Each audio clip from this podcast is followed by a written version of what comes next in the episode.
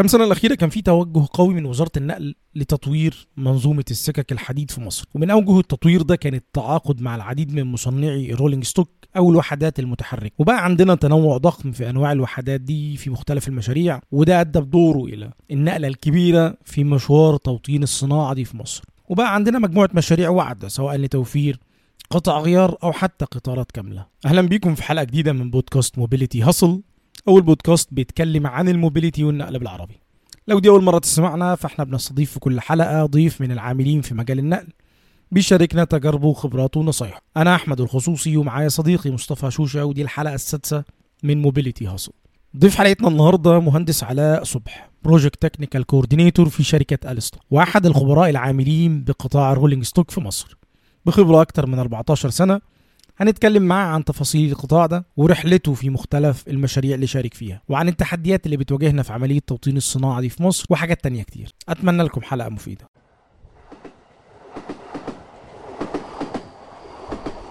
السلام عليكم إزيك يا هندسة؟ وعليكم السلام ورحمة الله وبركاته. تمام الحمد لله. أخبارك؟ كله كويس؟ تمام نحمد الله على كل حال. دايما يا رب. جاهز للحلقة؟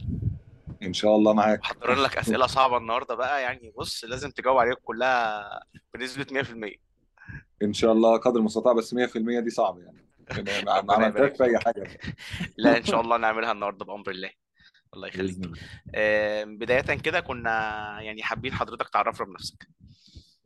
طيب آه أنا الاسم علاء صبح آه سيد بدر الدين ده الاسم كامل. آه مهندس ميكانيكا آه دفعة 2007 خريج هندسة شبرا. آه الحمد لله كنت السابع على دفعتي. آه تقدير عام جيد جدا مرتبة شرف آه، ممكن بعد كده نكمل بقى في لأن في حاجات التعريف بقى عن المستوى المهني. هتبان بعد كده في الأسئلة لو هندردش فيها يعني. يعني أنا حابب ندخل على طول في الجزئية بتاعت ال- التعريف المهني. مهندس آه، علاء من أول ما بدأ يشتغل من دي 1 لحد ما اليوم اللي إحنا فيه دلوقتي.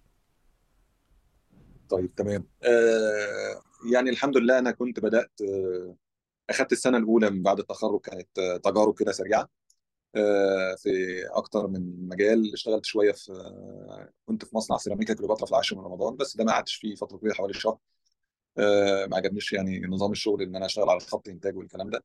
وبعد كده رحت اشتغلت في مجال التبريد والتكييف قلت اجرب مجال التبريد والتكييف وإن كنت يعني ما كنتش بميل إليه قوي من حتى أثناء الدراسة يعني. فدخلت المجال قعدت برضه حوالي شهرين ما تخطاش شهرين. كان في أحد شركات المقاولات الصغيرة كده كانت في مصر الجديدة. بعد كده قدمت في الهيئة القومية للأنفاق. آه، طبعا دي المدرسة الكبيرة اللي أنا اتعلمت فيها. آه، وكانت وظيفة حكومة وكان ليها بصراحة يعني حاجة كده بسيطة يعني إنسانية كده بس أحب إن أنا أذكرها. آه، اللي هو من باب آه، فعل الخير. أنا كان في الوقت ده كنت أنا بدور على شغل. آه، الشخص اللي وصلني إن أنا أدخل سبحان الله كان سبب إن أنا النهارده اللي هو بعد 16 سنة خبرة في المجال. دخولي في المجال ده كله كان صدفة صدفة طيبة. يعني كانت بدأت من خلال صديق ليا كان معايا في الدفعة كان اطلع الله عز وجل كان حصل له حادثة بسيطة كده وكنت بطمن عليه بالتليفون أخبارك إيه؟ بقالي فترة ما شفتوش يعني وبتصل عليه وهو كان طبعا يعني كانت الحادثة اللي حصلت له مأثرة عليه شوية في رجليه وكان قاعد في البيت. فقال لي علاء أنت قاعد فاضي أنا عارف إن أنت يعني ولا أنت معاك شغل دلوقتي؟ قلت له لا والله أنا بدور على حاجة تانية. فقال لي والله في إعلان نازل خاص بالهيئة القومية للأنفاق. دي حاجة بس علشان خاطر موضوع حكومة وقطاع خاص يعني. فكان رد عليه قلت له الهيئة القومية دي حكومة محمود؟ قال لي آه حكومة. قلت له طب يعني هو إحنا في الآخر بعد التعب اللي إحنا بنتعبه ده كله في الكلية أروح أشتغل موظف حكومة؟ هل ده منطقي؟ قال لي رد عليا رد بصراحة يعني آه، ملوش علاقة بالسؤال يعني. قال لي أنت كده كده فاضي. ما تروح وتجرب. قلت له والله مش خسارة. يعني أروح أجرب. أنا كده كده فعلا فاضي وبدور على شغل. فرحت وقتها آه، وكان والدي رحمة الله عليه كان موجود فبرضه ما حكيت معاه يعني كنت أحب أخد رأيه يعني في أي خطوة بعملها فقال لي لا روح جرب. يعني أنا أحب ميال للحكومة. طبعا هو برضه لأن والدي رحمة الله عليه كان موظف حكومة كان مهندس زراعي. آه، فكان في الجمعيه الزراعية عندنا في القرية هنا. آه، وعلى أنا عايش في القرية اللي أنا فيها اللي هي الأصل بتاعتنا. فاخدت رأيه قال لا روح. فرحت وقدمت والدنيا مشيت ودخلت الاختبارات ونجحت وبعد ما نجحت يعني كل ده أنا بعمله مش من باب إن أنا عايز أدخل أصلا لكن بعمله من باب خلاص أنا لسه ما فيش حاجة وظيفة تانية في مكان تاني فدخلت الهيئة القومية للأنفاق. فقدر الله عز وجل إن أنا أخش المكان ده فدخلت وبعد ما دخلت الهيئة دخلت داخل قطاع كهرباء وميكانيكا قطاع الهندسة الكهربائية والميكانيكية داخل الهيئة. ده يعتبر زي ما نقول كده ده الماكينه التشغيل جوه ال- الهيئه القومية للأنفاق. من أقوى القطاعات اللي هي طبعا مستمرة وبتفضل ماشية مع المشروع بداية من الستارت من قبل ما يبدأ في الدراسات آه، الأولية بتاعته أو دراسات الجدوى أو وضع المواصفات الفنية أو الكلام ده كله لحد التنفيذ والتشغيل والامتداد بعد التشغيل كمان. يعني القطاع ده كان هو القطاع اللي لما بيدخل في مشروع ما بيخرجش منه بس المشروع بيفضل قاعد معاه على طول. فقدر الله عز وجل لي إن أنا أدخل القطاع قطاع هندسة كهربائية وميكانيكية. طبعا بحكم إن أنا مهندس ميكانيكا فدخلت آه، تحت مجموعة ميكانيكا وكان آه، ليا الشرف إن أنا أبقى في المجموعة دي. والحمد لله يعني كان يرقصني مديرين مجموعة من المديرين وفوق منهم رئيس الإدارة المركزية. آه، مجموعة المديرين آه، ما شاء الله المهندس أشرف الجيزاوي ربنا يمتعه بالصحة وطلع معاش آه، قريب. آه، المهندس محمد حسني لا يزال موجود في الخدمة المهندس سمير بداد آه، برضه طلع معاش. آه، دول كانوا المديرين المباشرين آه، فوق مني. أيام ما كنت أنا في الهيئة. ويرقصنا فوق منهم رئيس الاداره المركزيه المهندس سامح رفعت. آه، ربنا يمتعه بالصحة برضه هو خرج معاش من بدري. آه، دول اللي أنا آه، اتعلمت على إيديهم زي ما بنقول كده الصنعة والشغله يعني دي ده مجال مجال الوحدات المتحركة اللي هو ال rolling stock واحد من يعني أنا مش عايز أقول يعني هو بفضل الله في مجال ال railway ه- هاخد اللفظ اللي كان بيقوله لي المدير بتاعنا رئيس الاداره المركزيه المهندس سامح رفعت. ربنا يمتعه بالصحة يعني. كان بيقول ده العريس بتاع الشغلانة. إحنا شغلنا كله ما بيبانش إلا عن طريق العريس بتاعنا بتاع ال rolling stock بتاع الوحدات. ده اللي بيجي في الآخر هو اللي بيخش وبياخد الإيه؟ اللقطة. بالظبط. فإحنا بنشتغل مع العريس. فالعريس لازم تركز قوي معاه علشان يطلع بصورة حلوة لأن مشروعك مش هيبان ولا يظهر قدام الجمهور أو قدام الميديا الإعلام أو ال- أو الوزارات أو قدام الحكومة اللي إحنا بنمثلها إحنا كهيئة. إلا إذا كان مبذول فيه شغل كويس ومركز الناس اللي فيه شغالة كويس ودايما تحاول تطلع أحسن ما عندها لأن كل الشغل بتاع بقيه مشروعات الريلوي مشروعات السكك الحديدية سواء كان أو كان آه، ديزل. إحنا طبعا الهيئه القوميه للأنفاق مسؤولة عن مشروعات الكهرباء الجر الكهربي. والهيئه القوميه للسكك الحديد هي المشروع مسؤولة عن مشروعات آه، النقل بالجرارات الديزل وأي وسيلة أخرى غير الجر الكهربي. ما فيش غير الديزل بس يعني ممكن فيما بعد يبقى في آه، ما أعرفش القطار السريع هينضم هو حتى الآن تحت الهيئة القومية للأنفاق بس بعد يرجع تاني للسكه الحديد أو شيء. بس حتى الآن هو كل مشاريع الجر الكهربي تحت الهيئة القوميه للانفاق فبما إن الهيئة القوميه للأنفاق هي مسؤولة عن مشاريع الجر الكهربي وبما إن العريس بتاع المشاريع دي سواء كان إنشاءاتها هو ال rolling stock فأنت تاخده بالك قوي عشان أنت هتشتغل في الحتة دي عليه هو دي اللي حتى أنا أول ما رحت قلت لهم بلاش أمسك الموضوع ده أنا ما أعرفش فيه حاجة أصلا لأن إيه ال rolling stock دي أصلا؟ الكلمة نفسها كانت بالنسبة لي غريبة وما أعرفهاش أصلا. فقالوا لي لا أنت اللي هتمسك آه، rolling stock كنت أنا والدفعة اللي كنا رايحين وقتها. آه، وحتى يعني دي كانت من المفارقات في الوقت ده إن يحصل تعيينات في الوقت اللي أنا تعينت فيه ده كان سنة 2008 ده كانت من الحاجات اللي يعني الحكومة أصلا وقفت تعيينات يمكن أعتقد من سنة 2005 أو 2004 مفيش تعيينات أصلا في الحكومة نهائي. لكن إحنا كان طالع لنا special قرار تعيين للهيئة القومية للأنفاق عشان المشروعات اللي جاية خاصة بالهيئة. عايزه إن الناس اللي بتتواجد لازم تكون مستقرة في الهيئة. فمعلش دي كانت ال start بقى اللي هي كانت البداية. وبعد كده بقى أنا دخلت 16 سنة في المجال 10 سنين داخل الهيئة القومية للأنفاق. آه خرجت اشتغلت سنة كده آه مهندس استشاري MEP كنت site ماسك آه في التجمع الخامس آه في Cairo Festival. جنب Cairo Festival compound كده سكني. اشتغلت فيه سنة وبعد كده رجعت المجال تاني مع CREC AVIC الصينيين مشروع LRT وبعد كده قعدت فيه حوالي سنتين وشوية وبعد كده رحت لهيونداي روتم في خطوة تانية آه، قعدت برضه معاهم حوالي سنتين وشوية وبعد كده دلوقتي حاليا مع ألستوم بداية بقى لي حوالي ست شهور. فده كده ملخص سريع فأنا دخلت فين البداية كانت أهم حاجة. الستارت كانت في الهيئة القوميه للانفاق وبعد كده آه، النهارده آخر خطوة أنا لا تزال فيها الحمد لله في اليستون الفرنسية آه، في مجال الرمز. ده كده تعريف سريع في الحياة المهنية يعني. آه خلينا اتنين مع حضرتك لفكرة كنت برضو حابب أتناقش فيها ألا وهي وجود عدة ماركات في مصر من ال rolling stock من العربيات. يعني إحنا مثلا عندنا في في الخط الأول في المترو مثلا كنت عملت site survey الحمد لله كنت محظوظ يعني. وشفت brand ات كتير شفت ألستوم شفت هيونداي روتم شفت كينكي شاريو شفت ميتسوبيشي فكنت عايز أعرف من حضرتك هل وجود ال brand ات الكتير ديت من من العربيات هل ده فيه منفعة لل- للبلد ولا ال standardization أو التوحيد بتاع إن إحنا كل العربيات تكون brand X آه، أنهي فيهم الأفضل لل- للصالح العام؟ آه، في وجهين آه، انت الطرح اللي انت طرحته فيه استفادة وفي كل حاجة ليها ميزة وليها عيوب مفيش حاجة كاملة مكملة. حتة إن يبقى عندك تنوع إن أنا عندي أكتر من supplier أكتر من مورد حد بيشتغل وبيورد لنا rolling stock وحاجات متحركة بتشتغل على الشغل بتاعنا أو في المشروعات بتاعتنا دي حاجة ميزتها الكبيرة إن أنا ما أكونش تحت درس احتكار لمورد معين في الحاجة بتاعتي اللي بشتغل بيها. دي أكبر ميزة تهمني آه، ودي آه، أنا أرى إن دي اللي الدولة اتجهت ليها في الفترة الأخيرة دي ودي من أفضل القرارات اللي اتخذت عملية التنوع في آه، أكتر من سبلاير أكتر من مورد يشتغل معانا. كده أنا ما تحت رحمة حد معين وبتديني اتاحيه إن أنا أقدر إن أنا أستفيد بالخبرات اللي بتيجي من شركة وشركة تانية. لأن أنا لو حطيت نفسي داخل شركة معينة وقالب معين لا بتبقى الدنيا ضيقة وفي أخطاء أنا مش عارف معالجتها إزاي. ممكن يكون في سبلاير تاني عالج المشاكل دي والحاجات دي ما بتظهرش عنده. آه، فطبعا الاحتكاك بأكتر من من شركة المزايا بتاعته بتكون أكتر بكتير من العيوب. آه، عملية التوحيد آه، إن أنا أشتغل مع حد معين طبعا ليها ميزة كبيرة في خصوصا في عملية الصيانة عملية قطع الغيار والحاجات دي. أنا خلاص ببقى مريح نفسي عارف إن في هو مورد واحد بشتري منه كل حاجتي وأشتري منه بتاع فدي الميزة أنا أرى إن هي الميزة الأكبر لحتة التوحيد لكن العيوب الأكبر اللي هي الأخطاء اللي ما تعرفش تداركها آه، ال obsolescence اللي هو اللي بيحصل قطعة الغيار أو الحاجات اللي أنت بتشتغل بيها خلاص obsolete ما بقاش فيها ما بتتصنعش تاني وانتهت نتيجة إن خلاص حصل تطوير للأجزاء دي. فأنت بتضطر إنك تكون تحت درس برضه المورد بتاعك إن أنت لازم تغير وفقا لطلباته هو بالسعر اللي هو عايزه. هو بان أنا ما بقدرش أنا كل اللي فيها إن أنا أتفاوض معاه فقط إنه يقدر يقلل معايا السعر على قد ما يقدر لكن في الآخر القرار بيكون عنده هو مش عندي. فعملية ال... إن أنا يبقى عندي أكتر من مورد بيورد خصوصا كوحدات متحركة جنرال دي أنا أرى إن الاستفادة بتاعتها أكبر آه، وفوائدها أكتر بكتير من عيوبها. آه، ودي اللي مشيت فيها الدولة بصراحة في المشروعات الأخيرة بتاعتها. يعني ده قرار أرى إن هو كان من أفضل القرارات اللي اتخذت. عملية التنوع إن أنا ما بوقفش على حد على supplier معين. وإن هو ده اللي يصنع لي كل حاجة وهو ده اللي يعمل لي كل حاجة لا بالعكس الموضوع فيه تنوع. وخلاص ال know-how بتاع ال technology آه، إن المعرفية لا الموضوع انتشر بقى خلاص كل ال suppliers كتير في كل حتة. حتى يعني معلش يعني يمكن في مثل دارج عندنا إن إحنا ما بنحترمش الصناعة الصينية. لكن آه، اللي عايز يشوف صناعة صينية حقيقية إحنا نقول له تعالى روح شوف LRT القطار الكهربائي.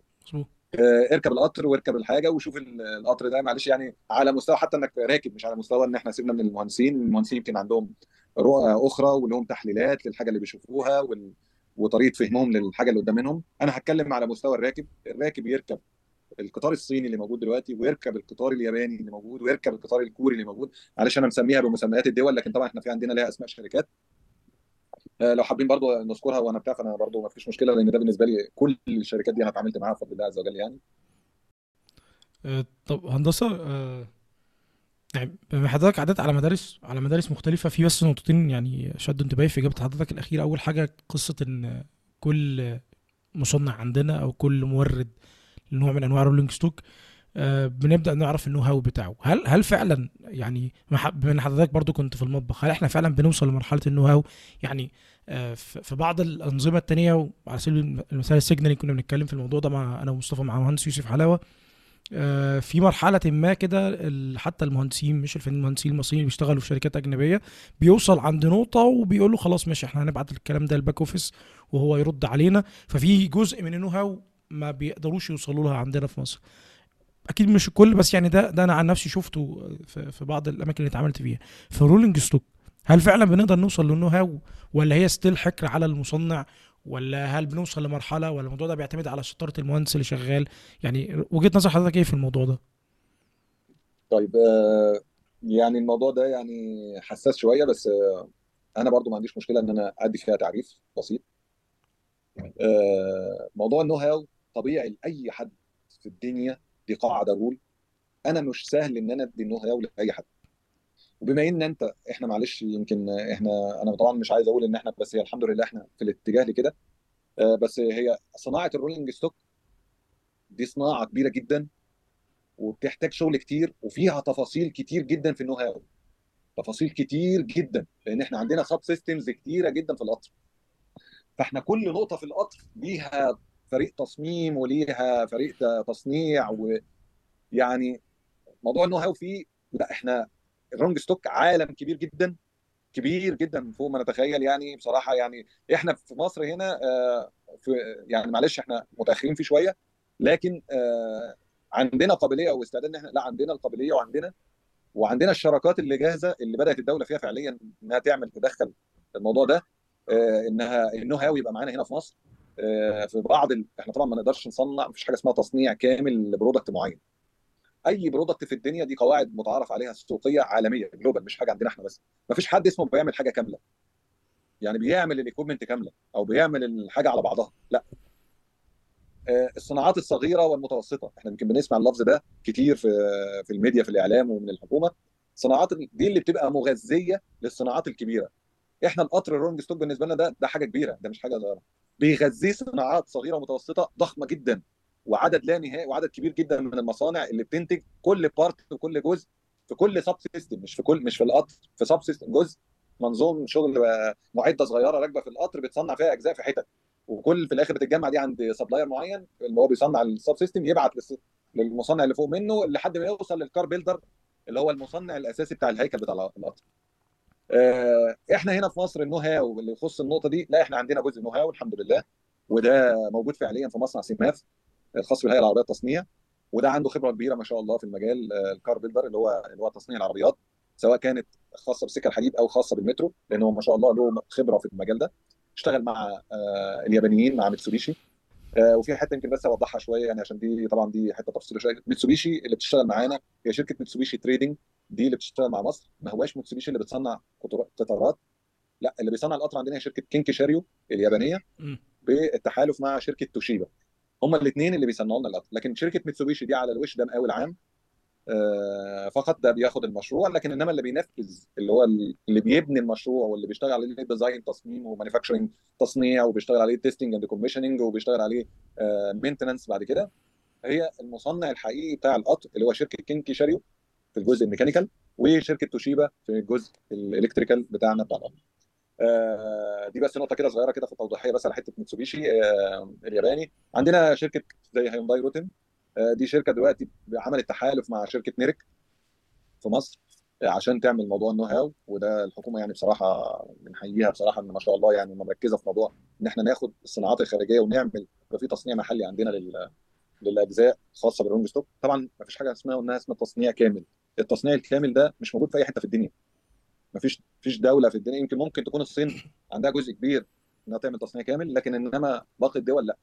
يعني ده حاجة ما فيش حد اسمه supply يعني لا صيني ويعني يمكن الصينيين كمان نفسهم في حاجات في القطر بتاعنا الصيني مش صيني يعني parts كتير جاية من بولندا وجاية من من التشيك وجاية من ألمانيا وجاية من يعني فيها أجزاء حتى هو قطر صيني بس مش صيني. هو صيني ك كتحت title عام ك كمقاول عام لكن انما مش صيني في كل التفاصيل في كل ال parts الأجزاء بتاعته لا لأن ما فيش حد بيصنع تصنيع كامل. فال know-how بتاع rolling stock لا ال know-how بتاع rolling stock ده يعني معلش ده عايز كتب ومراجع نقعد نكتب فيها. فإحنا في مصر الحمد لله إحنا بادئين فيه لا إحنا بادئين وعندنا خبرة فيه. آه عندنا. عندنا مصنع كبير اسمه سيماف في حلوان بيصنع rolling stock من يعني أنا بصراحة مش عارف هو انشئ سنة كام بس هو له مجال كبير في القطارات اللي موجوده في الخط الأولاني نفسه مع ميتسوبيشي.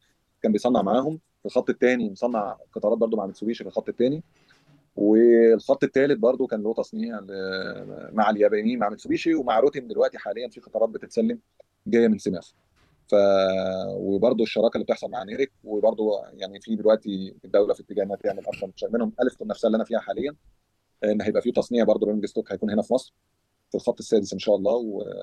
وكمان في بعض الحاجات الخاصة بال electrical equipment الخاصة بال signaling انظمه الإشارات برضه هيكون لألستوم فيها مصنع هيكون هنا في مصر غالبا في برج العرب. فلا يعني know how معلش كلمة know how كلمة كبيرة آه، في مجال ال rolling stock فاعذروني يمكن فيها تفصيل شوية بس إحنا التفاصيل عندنا كتير قوي في ال parts في الأجزاء بتاعت ال- القطر آه، لكن إحنا لينا إن إحنا نقدر نخش لا نخش. عندنا وعندنا الإست- إمكانيات عندنا إمكانيات سواء كانت بشرية أو من ناحية المعدات والكلام ده لا عندنا. مصر الحمد لله فيها اولا الكوادر البشرية اللي أهم شيء عندنا الحمد لله كتير.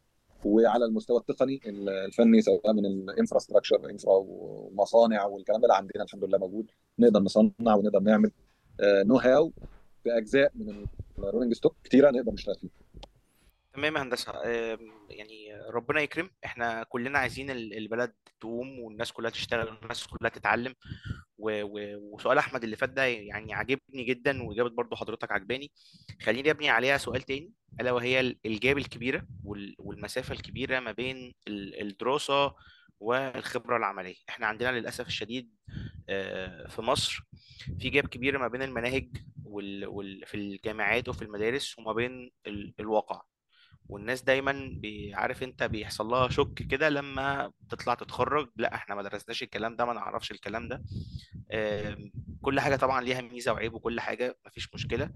بس ما أعرفش حضرتك هتتفق معايا في وجهة النظر ديت ولا لأ لما بيكون الواحد دارس الحاجة اللي هو بيشتغل فيها ده بيكون آه، أساس كويس عنده روتس و- وأساسات كويسة يقدر يبني عليها ويقدر يبتكر ويطور ال- الحاجة اللي هو شغال فيها. فأنت شايف ال- ال- المشكلة ديت آه، آه، هل طبعا تتفق معايا ولا لأ؟ ولو متفق معايا إزاي من وجهة نظرك طبعا إزاي نحل المشكلة دي في مصر؟ إزاي يكون في مناهج تعليمية واقعية آه، نقدر إن إحنا آه، يعني إحنا كنا اتكلمنا مع المهندس يوسف حلاوة قبل كده وكان اتكلم قال لنا إحنا عندنا خبرات آه، تعليمية في مجال الإشارات اللي هو المجال اللي أنا بتشرف إن أنا شغال فيه. نقدر إن إحنا نحط مناهج ونعمل كتب ون- ونحط آه، زي محتوى تعليمي جيد جدا للطلبة يدرسوه. ونقدر إن وزارة التعليم تتعاون مع وزارة النقل ويبقى في تدريب وما إلى آخره. فأنت إزاي شايف ال- الموضوع ده؟ احكي لنا كده وجهة نظرك فيه ولو شايف فعلا إن هو فعلا في مشكلة إزاي نقدر نحلها؟ طيب تمام. طبعا يعني ما شاء الله ما دام أخونا يوسف قال حاجة أنا بالنسبة لي بمشي وراه على طول يعني لأن يوسف حبيبي قوي وما أقدرش أعدل على كلامه. آه، بس أنا ممكن هضيف شيء. هي بس حتة توضيحية من وجهة نظري طبعا. فيما يخص الجاب زي ما انت بتقول كده اللي ما بين التعليم والواقع العملي. آه، يعني هي وجهة نظري الشخصية إن التعليم هو يعني في كلمة كده جزاه الله خيرا كان عندنا معيد هو أعتقد إن هو دكتور طبعا وقت ما أنا كنت في الكلية كان معيد يعني. آه، كان بيقول لي كلمة عجبتني جدا ودي يعني من الحاجات اللي أنا ما بتخرجش بتتعلق في الذهن يعني. قال إحنا هنا في الكلية عشان بس أنتوا موضوع كل واحد يقعد يطلع لنا يعني هو حتى معلش أنا هقولها بالطريقة بتاعته يعني زي ما قالها بالظبط. كل واحد فيكم عمال يقول لنا أنتوا بتدرسوا لنا حاجة ونطلع نلاقي في الشغل سوق العمل حاجة ثانية وانتوا ح- ما أنتوا بتدونا ليه الحاجات اللي أنتوا بتدونا دي؟ هو هو بيقول لنا الكلام ده. فطبعا ده كان سؤال يعني اللي طبيعي أينا كلنا اللي بنشتغل في سوق العمل عمالين نعاني من الكلام. ده ده سؤال اجيال لا الهندسة والله كلها يعني. آه هو اللي بيسأل هو اللي بيقول. أنا بقول لك إن المعيد هو اللي بيقول. وبيجاوبه بقى. والإجابة بتاعته اللي أنا بحييه عليها بصراحة وأنا أرى من وجهة نظري إن دي كانت فعلا إجابة المثلى اللي علشان تبقى فهم الناس تفهم إيه اللي ال gap ال gap دي جت منين أصلا. الرد بتاعه كان على إن يا جماعة إحنا بندرس لكم في الكليات في هنا في الكلية ال basics بنعلمكم القوانين. بنعلمكم القوانين. ونشرح لكم الأسس اللي تطلعوا من عليها تبدأوا منها تفهموا اللي بره ده بيحصل فيه إيه. لكن ما فيش حاجات فيها تنوع كبير جدا. لا يمكن خلال الفترة الدراسية اللي هم الأربع خمس سنين أديك التأسيس العلمي وكمان أديك ال applications التطبيقات. ده لا يمكن. صعب. شبه مستحيل. فإحنا الكلية بتعمل فيك إيه؟ بتوصلك إلى level zero أنت أصلا بتخش الكلية تحت الصفر. أنت ما بتعرفش حاجة أصلا. بتدخل الكلية بنرفعك من تحت الصفر إلى مستوى الصفر. الصفر ده اللي هو أنت كده تبدأ. من هنا ابدأ. ابدأ فين بقى؟ أو تروح فين؟ أو إيه المجال اللي تشتغل فيه؟ دي مش بتاعتنا. إحنا بنديك الأساسيات الهندسية اللي منها عقلك أصبح قادر على استيعاب وفهم اللي بيحصل بره. إزاي بقى؟ وإيه هو الابلكيشن وإيه بتاع؟ ده حضرتك لما تروح هناك تبدأ تتعلم وتقرأ وتفهم واللي أكبر منك يفيدك يشرح لك النقطة دي جاية منين وأساسها العلمي إيه وأنت تبدأ تنطلق. لكن هل اللي إحنا بندرسه في الكليات ده ملوش علاقة باللي ناخده بره؟ لا طبعا بالعكس. هو الأساس اللي بنشتغل عليه بره. هو ده الأساس. اللي منه بنبدأ. فالإجابة بتاعته كانت عجبتني في إن أنت بتخرج من الكلية على مستوى الصفر إنك تبدأ start لكن هتبدأ في إيه؟ وأنهي مجال؟ وأنهي application أو انهي بتاع؟ لا ده دي بقى كل واحد وبقى ورزقه وكل واحد ومجاله. وفي ناس اللي بتسيب الهندسة خالص تروح في حتة تانية دي بقى يعني معلش ودي أنا عن نفسي عندي فيها رأي شديد يعني في إن يعني ده شخص ضيع نفسه وضيع حياته في لا شيء. يعني أنت ما يبقاش ربنا من عليك وداخل كلية. اللي أنا عندي يعني معلش أنا متحيز جدا لموضوع المهندسين إن ربنا خلق الناس نوعين مهندسين وناس, تانيين. يعني دي عندي مبدأ يعني قاعدة ما فيش فيها اختلاف بالنسبة لي يعني. إن ربنا لما خلق الناس خلقوا نوعين مهندسين وناس تانية. فإحنا المهندسين لهم نظام والناس التانية بقية الناس لها فكر تاني. فأنا من مؤيدي هذا ال- الاتجاه يعني. ف لكن ال gap إن في gap لا أنا هي ال gap دي بتعتمد إن يبقى في تخصصية إن يتعمل مراكز أو معاهد أو كليات ب branchات متخصصة زي مثلا هندسة الطيران في جامعة القاهرة. اخذت كده شق داخل الهندسة مجال specific متخصص في مجال الطيران. آه، فكده خلاص أصبح في مجال متخصص للطيران ده موجود في كلية الهندسة جامعة القاهرة. لكن مجال مثلا زي ال rolling stock اللي إحنا بنتكلم فيه أو الوحدات المتحركة إحنا ما عندناش حاجة في مجال الهندسة فيه. لكن في في المجال التقني معهد وردان بتاع السكة الحديد ده لل- للفنيين. ده متخصص بيطلعهم بيديهم فكرة كويسة جدا عن الوحدات المتحركة والجماعة الفنيين اللي هيشتغلوا في السكه الحديد أو أنا مش عارف بصراحة هل في حد جزء خاص بالمهندسين أو لأ بس أنا أعرف إن هو أكتر للفنيين. آه، فده كده حاجة متخصصة في الوحدات المتحركة. آه، في مجال زي مجال الإشارات زي اللي يوسف أخونا بيتكلم عليه برضو آه، ده مش أنا يعني ما أعرفش حاجة متخصصة فيه في أي تخصص من الكليات عندنا أو المعاهد. لكن إن في جاب هو في جاب طبعا ما حدش قال إن ما فيش جاب إحنا عندنا بالنسبة لمصر يعني فيما يخص المجال ده اللي هو مجال الريلوي السكة الحديد السكك الحديدية والكلام ده. وجوه التعليم سواء داخل كليات الهندسة أو طبعا كليات الهندسة لأن هي الأساس في في تخرج الناس اللي هتشتغل في المجال يعني. أو آه، المعاهد الفنية اللي بتطلع آه، فنيين يقدروا يشتغلوا في المجال. آه، طبعا إحنا في gap للأسف في المنطقة دي كبيرة في مجال ال rolling stock. في الناحية التعليمية. آه، لكن حتة إن إحنا عندنا ناس تقدر وتحط مناهج والكلام لا طبعا دي موجودة دي حاجة ما عندناش فيها اختلاف أصلا. وطبعا مش بتكلم عن نفسي ده في الأقدم مني وأكتر مني خبرة كتير يعني.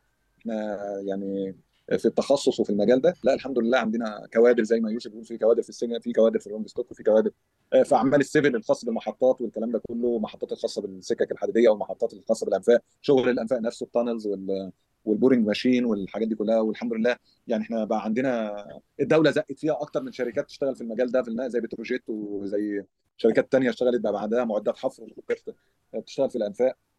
فطبعا كل الكلام ده كل الكلام ده آه، موجود آه، الحمد لله في مصر. آه، والإمكانيات موجودة لكن الفجوة التعليمية لو بنتكلم على تعليميا ال gap الخاص بالتعليم لا هو طبعا ك rolling stock إحنا في gap فمش هنقدر إن إحنا ننكرها. آه، لكن إنما اللي بيتخرج من هندسة واخد الأصول والأساسيات وال basics والقوانين اللي هي بتاعتنا بتاعت هندسة لا يقدر يخش المجال ما فيش عنده أي صعوبة ما فيش صعوبة. لكن هي بس كل اللي فيها إن ربنا يوفقه إن شاء الله كده بس يكون الناس اللي هو هيشتغل معاهم يبقى عندهم استعداد إن هم بس يساعدوه في إنه يوجهوه إزاي يقدر يفهم الدنيا بتمشي إزاي داخل المجال. بس لكن إنما هو كخريج هندسة يقدر يشتغل لا يقدر ما عندناش مشكلة مفيش حد. وبدليل إن أنا الحمد لله يعني أنا النهارده في rolling stock وأنا خريج مهندس ميكانيكا power عادي جدا زي الناس اللي درست لكن أخدت المجال ودخلت فيه والحمد لله. آه بس أنا يمكن في level هي بتختلف المستويات اللي بتشتغل فيها الناس أو ف فال level اللي أنا بشتغل فيه هي level إدارة المشروعات project management آه بس طبعا project management ده جه بعد technical تفاصيل فنية ودراسات فنية مع كل المراحل الفنية آه بتاعت المشروعات كلها الخاصه بال rolling stock بداية من أول ما بنعمل مواصفة فنية إزاي تعمل مواصفة للقطر؟ لحد ما بتجيب قطر وشغال وبتعمل له صيانة. أنا اشتغلت في كل المناطق دي الحمد لله يعني فنيا. آه، وفي الوقت الحالي أنا بشتغل في إدارة المشروعات فيمكن فهي على مستوى أعلى بقى فما بقاش مش كل التفاصيل بقيت إن أنا أبقى لأ ببقى التفاصيل على حسب آه، ال level اللي أنا بشتغل فيه. لكن إنما الفجوة التعليمية ك gap ما بين البتاع في آه طبعا في آه، ومحتاجين إن إحنا يعني لو نقدر إن إحنا نضيف أو نساعد يبقى في حاجة تخصصية شوية في مجال زي ال rolling stock طبعا الوحدات المتحركة ان يضاف لها حاجة داخل كليات الهندسة طبعا تبقى حاجة كويسة. آه، لكن طبعا في الوقت الحالي مفيش حاجة خالص طبعا أنا على حد علمي إن مفيش حاجة نهائيا داخل هندسة بتتكلم على ال application بتاع ال rolling stock آه، إنه كمجال أو كتخصص الناس بتشتغل فيه لا لا مفيش في الوقت الحالي طبعا. آه، يعني اسمح لي أشارك مع حضرتك وجهة نظري هندسة برضو. آه، أنا متفق تماما فكرة إن ال- ال- اللي بيتخرج من كلية هندسة بيبقى معاه ال base إن هو يقدر يشتغل في أي حتة. آه، مجرد إن هو يبقى إنسان مجتهد وربنا ييسر له حد يكون mentor له أو مرشد يساعده ويسهل عليه أنا متأكد تماما إن الشخص ده آه، ربنا هييسر له وهينجح لكن النقطة ال- ال- اللي كنا بنفكر فيها فكرة إن آه، بدل ما أنا هبدأ من الصفر بتاعي في من الكل من بعد التخرج من الكلية في ال rolling stock أبدأ أرجع تاني أتعلم من البداية أو أستنى إن حد يكون يجي في طريقي إن هو يعلمني أو إن أنا أجتهد ليه ما يكونش ده من بدري شوية في مرحلة الدراسة؟ يعني فكرة إن هو يعني حتى كمان ده بينعكس على مشاريع التخرج. أنا ما ما ما, أظنش أنا ما- سمعتش عن عن نفسي يعني أو على حد علمي إن في مشاريع تخرج آه، خاصة بال سواء rolling stock أو signaling خاصة بالقطارات أو منظومة النقل. يعني أنا حتى كنت بشارك في فترة من الفترات كده في يوم الهندسة المصري بيبقى في مشاريع كتير جدا على مستوى مصر بتتنافس في مشاريع التخرج. فكنت بشوف المشاريع اللي بتبقى طالعة والأفكار بتاعتها. تقريبا ولا مرة شفت حاجة في في في القطاع ده ولا حتى على مستوى الكهرباء بتاعت ال- الcatenary ولا ال DC وال AC والحاجات اللطيفة دي. النقطة بقى إن إحنا لو الحاجات دي موجودة من مرحلة ما بدري هنبدأ نلاقي ناس كتير وهم لسه شباب في مرحلة ال- الكلية يبدأوا يفكروا إن إزاي يطور من هو في الكلية إزاي يبحث وإزاي يحسن وإزاي مش مستني إن هو يدخل شركة أو يخش ال team ال research and development ال R&D في شركة من الشركات عشان يطور أو إن هو يعمل فكره أثناء الشغل. فهي نقطه في كده. آه بيبقى في عندنا طفرات خلال السنين وناس مجتهدة ما شاء الله وبتأدي لكن طول ما إحنا المنظ... يعني منظومة التعليم نفسها بعيد عنها التركيز على الجزء ده هنستنى بس وجود طفرات الفكرة بقى إن إحنا لو ده كان موجود من وجهة نظري يعني ممكن تبقى صح ممكن تبقى غلط الفكرة لو ده كان موجود بدري شوية زي مجالات مختلفة زي مثلا دلوقتي ال- ال- التطور الكبير في مجال ال- البرمجة في مصر؟ لأن في اهتمام كبير جدا في إدراجها في مرحلة التعليم وبرامج كتير مختلفة فبناء عليه بقينا بدل ما كنا بنشوف واحد بس بناء على اجتهاده بينجح لا آه، وتوفيق ربنا طبعا بقينا نشوف أشخاص كتير جدا لانهم اتحطوا في منظومة بت يعني من البداية في مرحلة ما قبل حتى ما يبقى عليه مسؤوليات أو أي حاجة بتخليه يتعلم وتخليه معاه وقت إنه يبحث ومعاه وقت ان هو يناقش ومعاه وقت ان هو يتكلم. فده اللي إحنا بنتكلم فيه فكرة إن هو من بدري يبقى فيه في المناهج بتاعتنا حاجة زي كده يبقى فيه في جوه الأقسام المختلفة يبقى فيه مثلا بكالوريوس خاص بال بالنقل يبقى فيه الحاجات دي زي معهد وردان ما هو مخصص للفنيين وأعتقد آه، كنت سمعت ان هو هيبقى فيه بكالوريوس برضو في معهد وردان آه، يطلع آه، بكالوريوس في مجال النقل. فدي النقطة. ففكرة إن هو خلي الطلبة من وهم لسه صغيرين ينغمسوا في المجال زي ما بيقول يعني لو المصطلح ما يخلنيش يعني ويبدأ واحدة ورا الثانية نبدا مرة مع الثانية مع الثالثه حتى فكرة لو ال know-how بعيدة لأ إحنا ممكن يبقى عندنا ناس تطلع ب know-how جديدة تطلع بأفكار جديدة تطلع بتطوير جديد حتى الراجل يبقى داخل لحضرتك وأنت آه، senior أو مدير إدارة في مرحلة ما شايف آه لأ ده شاب ما شاء الله خارج لي من الكلية عنده basic معلومات ممتاز جدا محتاج بس في المرحلة دي إن خبرتي إن أنا أوجهه خبرتي إن أنا امشيه لي الصح بدل ما ما أستهلك مجهود السينيور في التعليم والتوجيه والإرشاد. لا أنا أنا محتاجه المجهود الأساسي. خلاص الراجل ده خبرة كبيرة. مش هاجي أسأله يعني إيه آه، مش عارف الف ب في المجال. كلنا بنساعد بس على قد ما أنا أكون محتاج منه واستغل خبرته الحقيقية فعلا في إن هو يوجه ويرشد دي دي, دي وجهة نظر يعني و و و ورأيي في النقطة دي. ما أعرفش حضرتك تت- تتفق أو تختلف معايا. أعتقد حتى آه، في بعض الشركات دلوقتي بقت تعمل آه، معظم والله الشركات دلوقتي يعني سواء ألستوم أو أو سيمنز أو حتى RATP ألستوم البرنامج بتاع ألستوم university إن هو هيبدأ ياخد الشباب ويعلمهم ويطورهم إن هم خلال عدد معين من الشهور يطلعوا عندهم معرفة ضخمة جدا بمجالات مختلفة في ال في ال transportation. كان في سيمنز أفتكر كان لهم آه، مبادرة مع معهد آه، مع دونبوسكو على ما أتذكر اللي في شبرا إن هم يطوروا الشباب فنيين. RATP كان مع ال GIZ كان لسه ليهم إعلان من كام يوم إن هم برضه هيطوروا حوالي 400 طالب. فالفكرة إن هو الشركات القطاع الخاص وأنا سعيد جدا بالفكرة دي إن هم بدأوا يحسوا بالمسؤولية المجتمعية بتاعتهم تجاه الجانب ده وبدأوا ي share وا مع الدولة في ال- التنفيذ. فكانت ال- الفكرة الرئيسية إن هو بقى في مرحلة ما أتمنى زي ما الدولة ماشية في اتجاه التوطين للصناعة التوطين للتعليم توطين تعليم أو مفاهيم ال transportation اللي حضرتك تتفق معاه بالظبط التكنولوجيا ال transportation. آه لا لا. إيه؟ انت رأيك أنا أنا أنا اؤيده مليون في المية بس يمكن أنا عشان اتكلمت كتير فانا ما وضحتش فيمكن الكلام بتاعي ما كان تاني. الرأي بتاع ال zero ده اسمه الواقع. اما اللي إحنا بنتكلم فيه ده اسمه الامال اللي هي في المستقبل. فاللي أنا. بتكلم فيه هو نقطتين. الواقع انت حضرتك بتخرج على ال basics دلوقتي. فالواقع ده هل يأهلك؟ آه يأهلك. إن أنت بس هتتعب شوية. لكن الأمل الامال واللي إحنا بنتمناه اللي أنت لسه بتقول عليه إن يبقى فيه دعم وإن ده الكلام ده ينزل في الكلام ده. طبعا ده أمال إحنا كلنا نتمناه. أنا عن نفسي أنا واحد من الناس اللي أتمناها. إن المجالات دي خلاص ما بقتش حاجة هتيجي يوم واثنين وتمشي. لا دي حاجات صناعات قائمة بنتمنى إنها تكون عندنا كوادرها وناسها وعلمها بالكامل يكون عندنا. دي حاجة أنا أول واحد أول واحد داعم لهذا الأمر. يمكن أنا حتى قلت لكم يمكن في المكالمة مع بعض إن أنا أصلا ضمن الفريق اللي بيعمل training في ألستوم university آه، في البرنامج اللي هي بتعمله ده أنا بدي بشرح لل rolling stock لل groups اللي هي المجموعات بتاعت الشباب المهندسين اللي بت- بتتعاون مع وزارة النقل ومع الهيئة القومية للأنفاق. في انها تعمل لهم تأهيل. آه، أنا طبعا مؤيد مليون المية مش 100% لكن أنا بنحكي الواقع الواقع إن أنت بتخرج من كليات الهندسة على مستوى zero. بس ال zero ده اللي هتتعب من بعديه شوية لحد ما تحصل المعلومات إنك تبدأ تشتغل في المجال. آه، وبعد كده بتمشي هلا في المجال. لكن إنما اللي نتمناه إن يبقى في حاجة أولية. ده طبعا ده, ده حاجة نتمناها كلنا يعني. بنلاقي مهندسين في المجال إحنا بن- بنتعب جدا. يعني بنلاقي حد يكون عندنا خبرة في نطلب حد خمس سنين وده ما فيش يعني. العدد محدود جدا محدود محدود فوق الوصف في- فيما يخص المجال. أنا أتكلم عن مجال ال rolling stock طبعا. محدود جدا آه، الخبرات اللي فيه آه، مش كتير آه، إنها كلها مهندسين طبعا ما شاء الله هم يعني معظم اللي بيشتغلوا مش وحشين شطار بس طبعا بياخدوا وقت على ما يتعلموا آه، التفاصيل بتاعت الأجزاء اللي بيشتغلوا فيها سواء كان بيشتغل صيانة سواء كان بيشتغل في تصنيع في في سماف أو طبعا إحنا عشان نكون صادقين إحنا ما عندناش design هنا في مصر.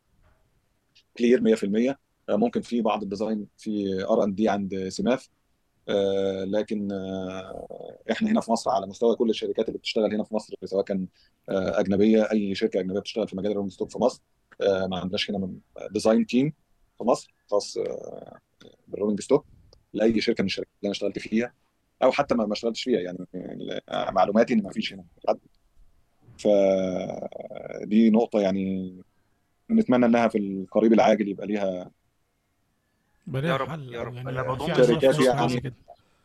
طيب.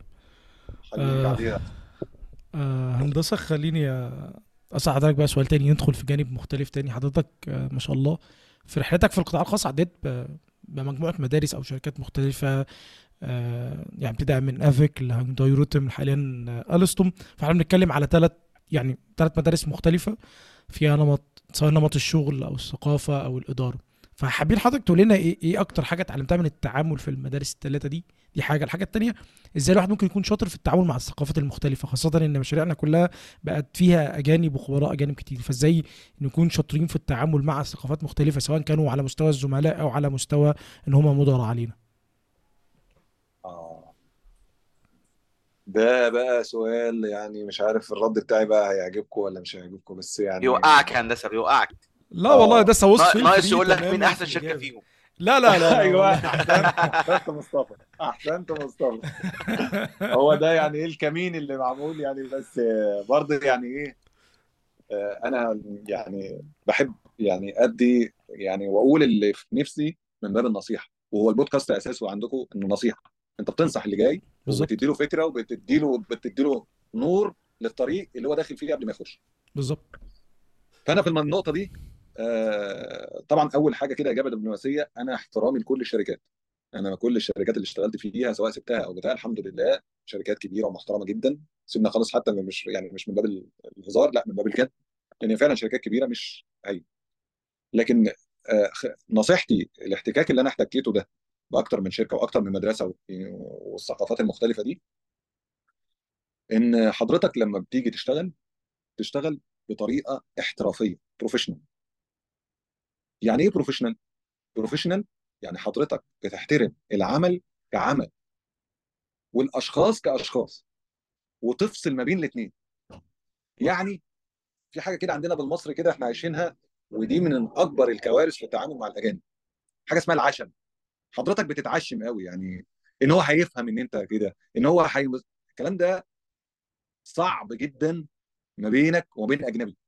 هو ممكن تقول مصري آه على إن إحنا زي بعض يفهم الكلمة يفهم من الغمزة يفهم التصرف من التأخر. إنما الأجنبي أساس تعامله في الشغل. أنا بتكلم طبعا في العام ماليش دعوة ممكن أشخاص يكونوا يستثنوا من الكلام العام اسمها الطريقة الاحترافية في الشغل. وده اللي أنا بنصح اشتغل بالطريقة الاحترافية. الاحترافية إن حضرتك بتشتغل الشغل كشغل مش كعلاقة شخصية. أنا مش جاي مع واحد صاحبي. لأ ده مديري وأنا بحترم مديري ومديري اللي فوق منه في organization chart في هيكل اداري للمكان أنا بحترمه وأنا داخل المكان مش عشان اعدل المكان لا أنا داخل المكان علشان ليا دور معين مطلوب مني ان أنا اديه عشان نجاح المكان اللي هو ماشي بيا أو من غيري. لكن إن الفرصة بتاعتي جات لي إن أكون في المكان ده خلاص ماشي دي حاجة توفيق من الله عز وجل إن أنت المكان ده كان محتاج حد آه، بمواصفات معينة بمسؤوليات معينة هيأديها فوقع الاختيار عليك إن أنت تكون واحد من الناس اللي يدي الوظيفة دي. فلما تيجي حضرتك تأديها تأديها نصيحتي تأديها بطريقة احترافية. الاحترافية يعني إيه؟ يعني نقلل موضوع العشم والمشاعر الإنسانية. ده يا جماعة من أكبر الكوارث اللي أنا شفتها. يعني وأنا والحمد لله يمكن أنا مش عايز أقول لكم يعني أنا ما فيش شركة أنا سبتها مش عايزاني أرجع لها.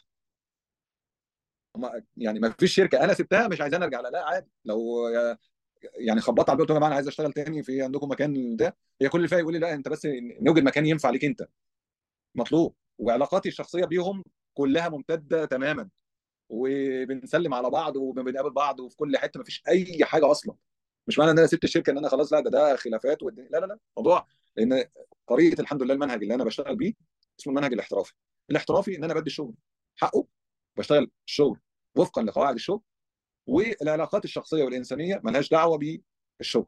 هو ده أهم شيء وأكبر مشكلة وكارثة أنا بشوفها في تعامل المصريين مع غير المصريين في العلاقات بتاعتنا في الشغل في المجال بتاعنا. وقد يكون في مجال تاني بس أنا أعتقد هي ثقافة عامة عندنا يعني. فدي النقطة اللي أنا حابب أنصح بيها إن أنا المدارس اللي أنا اشتغلت فيها سواء كانت صينية مع CREC AVIC أو كورية مع هيونداي روتم أو دلوقتي حاليا مع ألستوم فلا هي الحمد لله المدارس كلها والشركات شركات شركة فيها كيان ليها هيكل إداري ليها نظام ليها system بتتعامل بيه جوه الشركة. المطلوب مني إيه إن أنا أعمله؟ إن أنا أحترم ال rules بتاعت الشركة و follow اتبعها أنا مش داخل أعدل. لا أنا بعدل في اللي مسموح ليا إن أنا أعدله وفقا للمسؤوليات المحطوطة عليا. بس دي دي نصيحه أنا ما عنديش يعني أكتر من كده تفصيل أقدر أفصله يعني بس لو في حاجة عايزين إن أنا أوضحها أكتر أنا تحت أمر بس طبعا مش مفاضلة ما بين الشركات يعني ما فاضلش طيب هندسة يعني تمام مفيش أي مشكلة؟ كنا عايزين بقى نتنقل برضو لسؤال تاني. عايز حضرتك تتكلم معايا بقى نسقط كلامنا عن مصر بلدنا الحبيب ربنا يا رب يصلح حالنا جميعا. آه، عايزين نتكلم عن إيه التحديات الكبرى اللي موجودة في مصر آه، اللي بتقابل ال- الحكومة واللي بتقابل الأفراد إنها تعمل توطين للصناعة ديت في ال- في البلد. وحضرتك بقى نفسك تشوف إيه في مصر؟ إيه ال level اللي إحنا ممكن نوصل له؟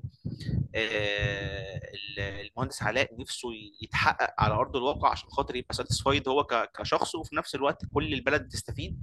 مش بنستورد كل حاجة لا إحنا بنصنع وفي صناعة قوية وما إلى آخره. فأنت نفسك في إيه وإيه التحديات اللي موجودة عندنا؟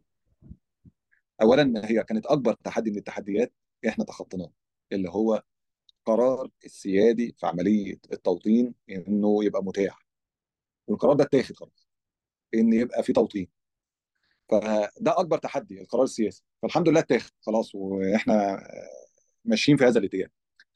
لكن هي ما أتمناه أنا والتحديات اللي أنا شايفها التحديات هي أساسها والجزء الأكبر منها طبعا للأسف هي طبعا أساسها الأول مادي فلوس اللي تصرف وتنفق على الار ان دي والأبحاث والشغل اللي هيتعمل في الكلام ده.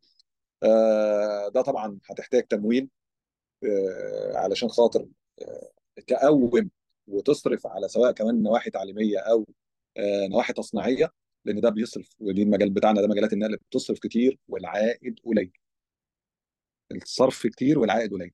لكن المكسب الكبير فيها بيبقى على المدى البعيد وعلى المستوى العام للدولة وليس على المستوى الفردي. مش مستوى يعني مش بعمل مشروع بيكسبني ولا لأ. لأ مشروعات النقل مش كده. مشروعات النقل الدولة بتصرف ما بتاخدش.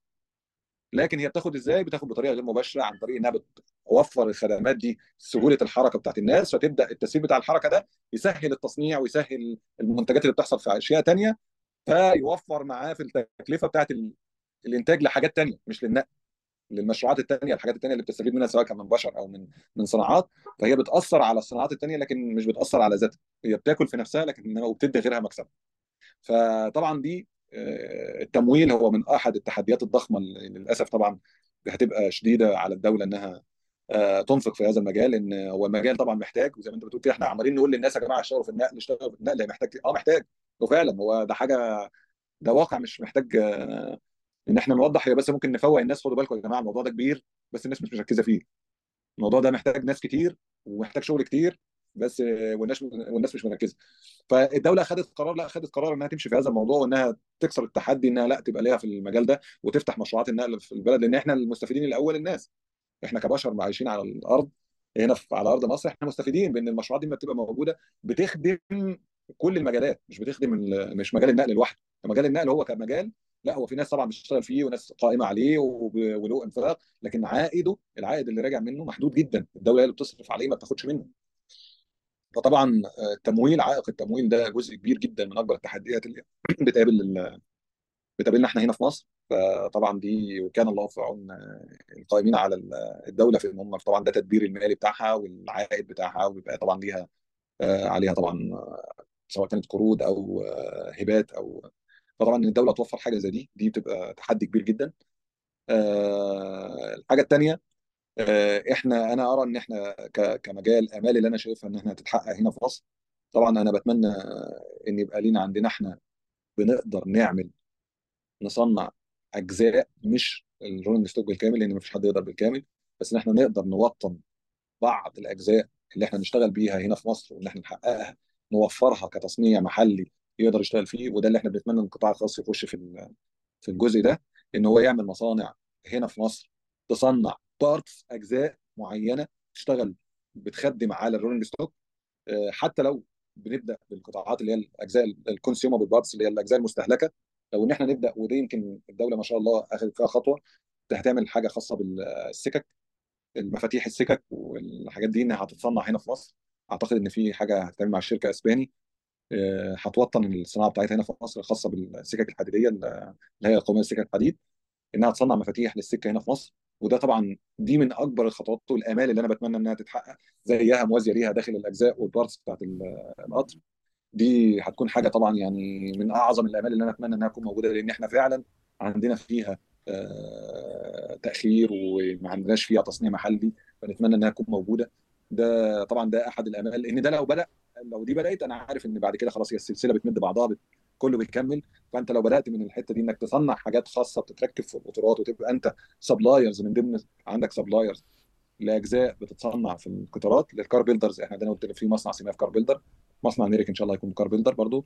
المصانع اللي هي بتبقى car builder مصنعين دي بتحتاج صناعات مغذية ليها. الصناعات المغذية دي بقى هو دي اللي أنا أتمنى إن أنا أشوفها. هي دي الأمال اللي أنا متعشم إن أنا أشوفها في في مصر إنها تكون متحققة. آه، لأن هي دي وهي دي أساس الصناعة عامة في أي حاجة. الصناعات المغذية اللي هي الصناعات البسيطة اللي هي بت- بتغذي الصناعات الرئيسية الكبيرة. انت بتشوف في الآخر product نهائي. لكن ال product النهائي ده عبارة عن مصانع كتير جدا وحوالين العالم كمان مش مش مش في دولة واحدة. بتصنع كل جزء كل مسمار كل IC كل LED كل كل part تلاقيه بتصنع في حتة بتصنع ويجي لك يتورد عشان يخش في ال equipment ده. يعني أنا طبعا مش عايز أضرب أمثلة بس يعني الموبايل اللي في إيدك ده متصنع منه يمكن ممكن 10 دول مشتركة في تصنيع أي موبايل في إيدك. مختلفة. دول ممكن فيتنام في تايلاند في بتاع كل واحد بيصنع حتة يبعتها لحد ما تروح عند المصنع الأخير اللي هو بتاع ال product النهائي اللي في إيدك. لكن هو ده اللي أنا بتمناه إن إحنا هنا في مصر يكون عندنا الصناعات المغذية اللي بتشتغل في مجال ال rolling stock آه، دي هتكون حاجة يعني نقلة وأنا أرى إن اللي هيخش فيها كسبان مش خسران. حتى على المستوى ال private اللي هو المستثمرين قطاع خاص هتكسب. أنا بقول يعني أنا كراجل آه ممكن صحيح ما اناش businessman لكن لكن هو كمجال أنا عارف ان السوق مطلوب إنه له لا له marketing تقدر تشتغل فيه وتقدر تاخد حصة في تعمل share يبقى ليك share في ال market ده إنك تاخد منه حصة. لا فيه وهنا في مصر إحنا عايزين. إحنا هنا زي ما بيقولوا كده سوق جعان. عايز بس اديني فين هنا يبقى هنا في مصر بيصنع الحاجات دي وأنا آخد. أول ما يخش في المجال ده آه، صدقني هيبقى لا يعني أنا أتمنى ان يعني أنا لو عندي فرصة إن أنا أكون business man وأقدر اخش هخش أنا بنفسي والله. يعني لأنه مجال آه لا فيه وفي مكسب. في مكسب للي هيشتغل فيه. لكن طبعا الدولة ما تقدرش هي الدولة لأن الدولة بطبيعتها ما هياش منافس لل للقطاع الخاص لكن هي بتحاول إنها تدبر لنفسها احتياجاتها من خلال المصانع اللي عندها أو الكلام ده لكنها ما تقدرش تقوم بكل حاجة لوحدها. بالظبط مفيش دولة في. الدنيا هتقدر تعمل الكلام ده لوحدها. لازم يكون في قطاع خاص بيشتغل ويكسب ويخش يكسب وإحنا بنقول له في مشروعات النقل دي والله هتكسبوا هتكسبوا كتير كمان مش هتكسبوا هتكسبوا كتير. بس يبقى في عندنا توطين لصناعات مغذية في مجال ال rolling stock لا ده ده إحنا عندنا فيه عجز كبير. ودي فرصة استثمارية ضخمة جدا للقطاع الخاص إنه يقدر يخش فيها. لا هيخش وهيكسب. هيكسب. أنا بقول يعني عن ثقة في المجال بتاعنا ده إنه إن شاء الله لا هيتوكل على الله ويمشي فيه. وده من الأمال اللي أنا أتمنى إنها تتحقق. ده من أعظم الأمال اللي أنا أتمنى إنها تتحقق هنا في مصر. يبقى عندنا صناعات مغذية للرونج ستوك بإذن الله هندسة إن شاء الله نشوفها في في القريب العاجل إن شاء الله يعني. آه طيب خلينا نتكلم بقى في, في, في نقطة تانية بالنسبة للمهندس علاء. في مرحلة من المراحل اللي حضرتك عديت بيها وأعتقد خدت فترة مش قليلة معاك برضو مرحلة آه، الرحلة بتاعتك في قطار العاصمة مشروع LRT فيعني كنت حابب حضرتك تكلمنا عن ال- ال- الفترة دي وخاصة لو حضرتك يعني آه، دخلت في مرحلة مثلا مراجعة تصاميم قطارات أو حاجة شبه كده لأن ال- ال- ال- المرحلة دي في rolling stock عادة أو أنا ما شفتش حد بيتكلم عنها خالص. كل اللي بنشوفه اللي هو ال rolling stock في النهاية الصيانة بتاعتها و إلى آخره. لكن مرحلة ما قبل إن الحاجة تتورد عندنا في مصر دي نقطة شوية مش مش حد ما فيش حد مش حد عن نفسي بيتكلم فيها. فيا ريت لو حضرتك تكلمنا عن الرحلة بوجه عام في مشروع LRT ولو أمكن جزئية ال- التصاميم بتاعت القطارات ومراجعتها وال- والتفاصيل دي كلها. تمام. هو آه، طبعا آه، القطار بتاع العاصمة ده أنا اشتغلت فيه آه، الفترة بتاعته كانت الفترة الخاصة بالتصميم. ويمكن أنا يمكن أنا سبت الشركة قبل ما يحصل التوريد. بحاجات بسيطة يعني. لكن أنا يعتبر آه، حضرت معاهم تقريبا كل مراحل التصميم ال design بتاعه ال- القطر. فمراحل ال design بتاعه القطر هي في العام يعني اللي بنشتغل بيه هي مرحلتين. في مرحلتين وفي ثلاثة يعني. بس هو في يعني بتبقى مرحلة conceptual design اللي هو التصميم المبدئي آه، للقطارات. التصميم المبدئي ده بيبقى فيه بعض الاتفاق بنتفق بيتم الاتفاق فيها ما بين ال client وما بين ال contractor طبعا المسمى العام هو ال contractor آه، المقاول إحنا ك- بنتفق مع المالك في إيه هو الشكل المبدئي conceptual design التصميم المبدئي للقطر. وده بيكون فيه آه، التفاصيل الفنية مش كتير. لكن بتبقى فيه زي ما بنقول بنتفق على الخطوط العريضة اللي هنبدأ من خلالها التصميم يمشي. لأن طبعا آه، إحنا أنا قلت لكم ال rolling stock ده انت بتشوف قطر لكن القطر ده يعني إحنا حاطين له في ال- في أول في أول تصنيف له في 13 sub system تحت منه. وال 13 sub system دول تحت منهم systems ثانية مفتحة. لكن يعني أنا بتكلم على 13 نظام داخلي جوه القطر كل واحد فيهم كان نظام متاخد له فريق عمل بيشتغل فيه. ف ده إحنا كده اللي هي بنقول متوزعة كده كجنرال فأنا لما بنيجي بنبدأ التصميم بنتفق على النقط العريضة اللي هي طبعا بتبقى آه، طبقا للمواصفات الفنية اللي طرحها العميل آه، بتاعنا والعميل بتاعنا هو اللي كان الهيئة القومية للأنفاق اللي هو ممثل الحكومة ممثل الدولة في المشروع. فكان هو طبعا عامل مواصفات فنية خاصة بالمشروع بتاعت القطارات وقصاد منها الناحية الثانية كان ال- المصنع بتاع إحنا طبعا CREC AVIC شركة صينية اللي واخدة المشروع كان أول عام لكن ال- المصنع بتاع القطارات ال rolling stock هو شركة CRRC Sifang ده دي اللي كانت المسؤولة عن تصنيع القطارات بتاعتنا. والمصنع ده يعني ما شاء الله يعني إحنا طبعا يعني ده اجتهاد من بصراحة آه، ممثلين في الهيئة وبتاع إنه إحنا عايزين آه، والصينيين إحنا كان الناحية الثانية ان إحنا عايزين افضل مصنع يكون موجود في الصين بيصنع القطارات اللي جاية مصر دي. عشان نعرف ان في مصريين عندهم قاعدة اسمها ان الصيني ده حاجة بايظة. ان الصيني بيجيب لنا حاجة درجة ثانية فجماعة الصينيين بصراحة ودي حاجة أنا أشهد لهم بصراحة وعشان كده بقول للناس إنها تروح تركب كب- مجرد كراكب تروح تركب القطار اللي هو LRT العاصمة. لا أنا أنا يعني أنا بدخل تحدي مع كل الناس حتى كمان وأنا في شركتي أقول لهم يا جماعة روحوا شوفوا اركبوا القطر هناك. تعرفوا إن كلمة صيني اللي إحنا بنقولها في مصر دي لا دي ملهاش وجود. لما تيجي تركب القطر ده هتلاقي لا اوريه أنا بتحدى إن هو قطار لا يقل درجة عن أي قطار على المستوى العالمي. بتعمله شركة عالمية في أي مكان. آه، من ناحية ال products المنتجات اللي راكبة فيه ال sub systems اللي راكبة آه، الهيكل بتاعه كل كل تفصيلة فيه لا هو واخد حقه زيادة. فإحنا مراحل التصميم بتاعته اللي هي اللي اتعملت كانت conceptual design دي المرحلة الأولى. المرحلة الثانية كانت ال detailed design اللي هي التفاصيل الفنية بقى اللي بنقعد نتناقش فيها في كل بقى هنا الهندسة بتخش بأقوى ما عندها آه، من معلومات.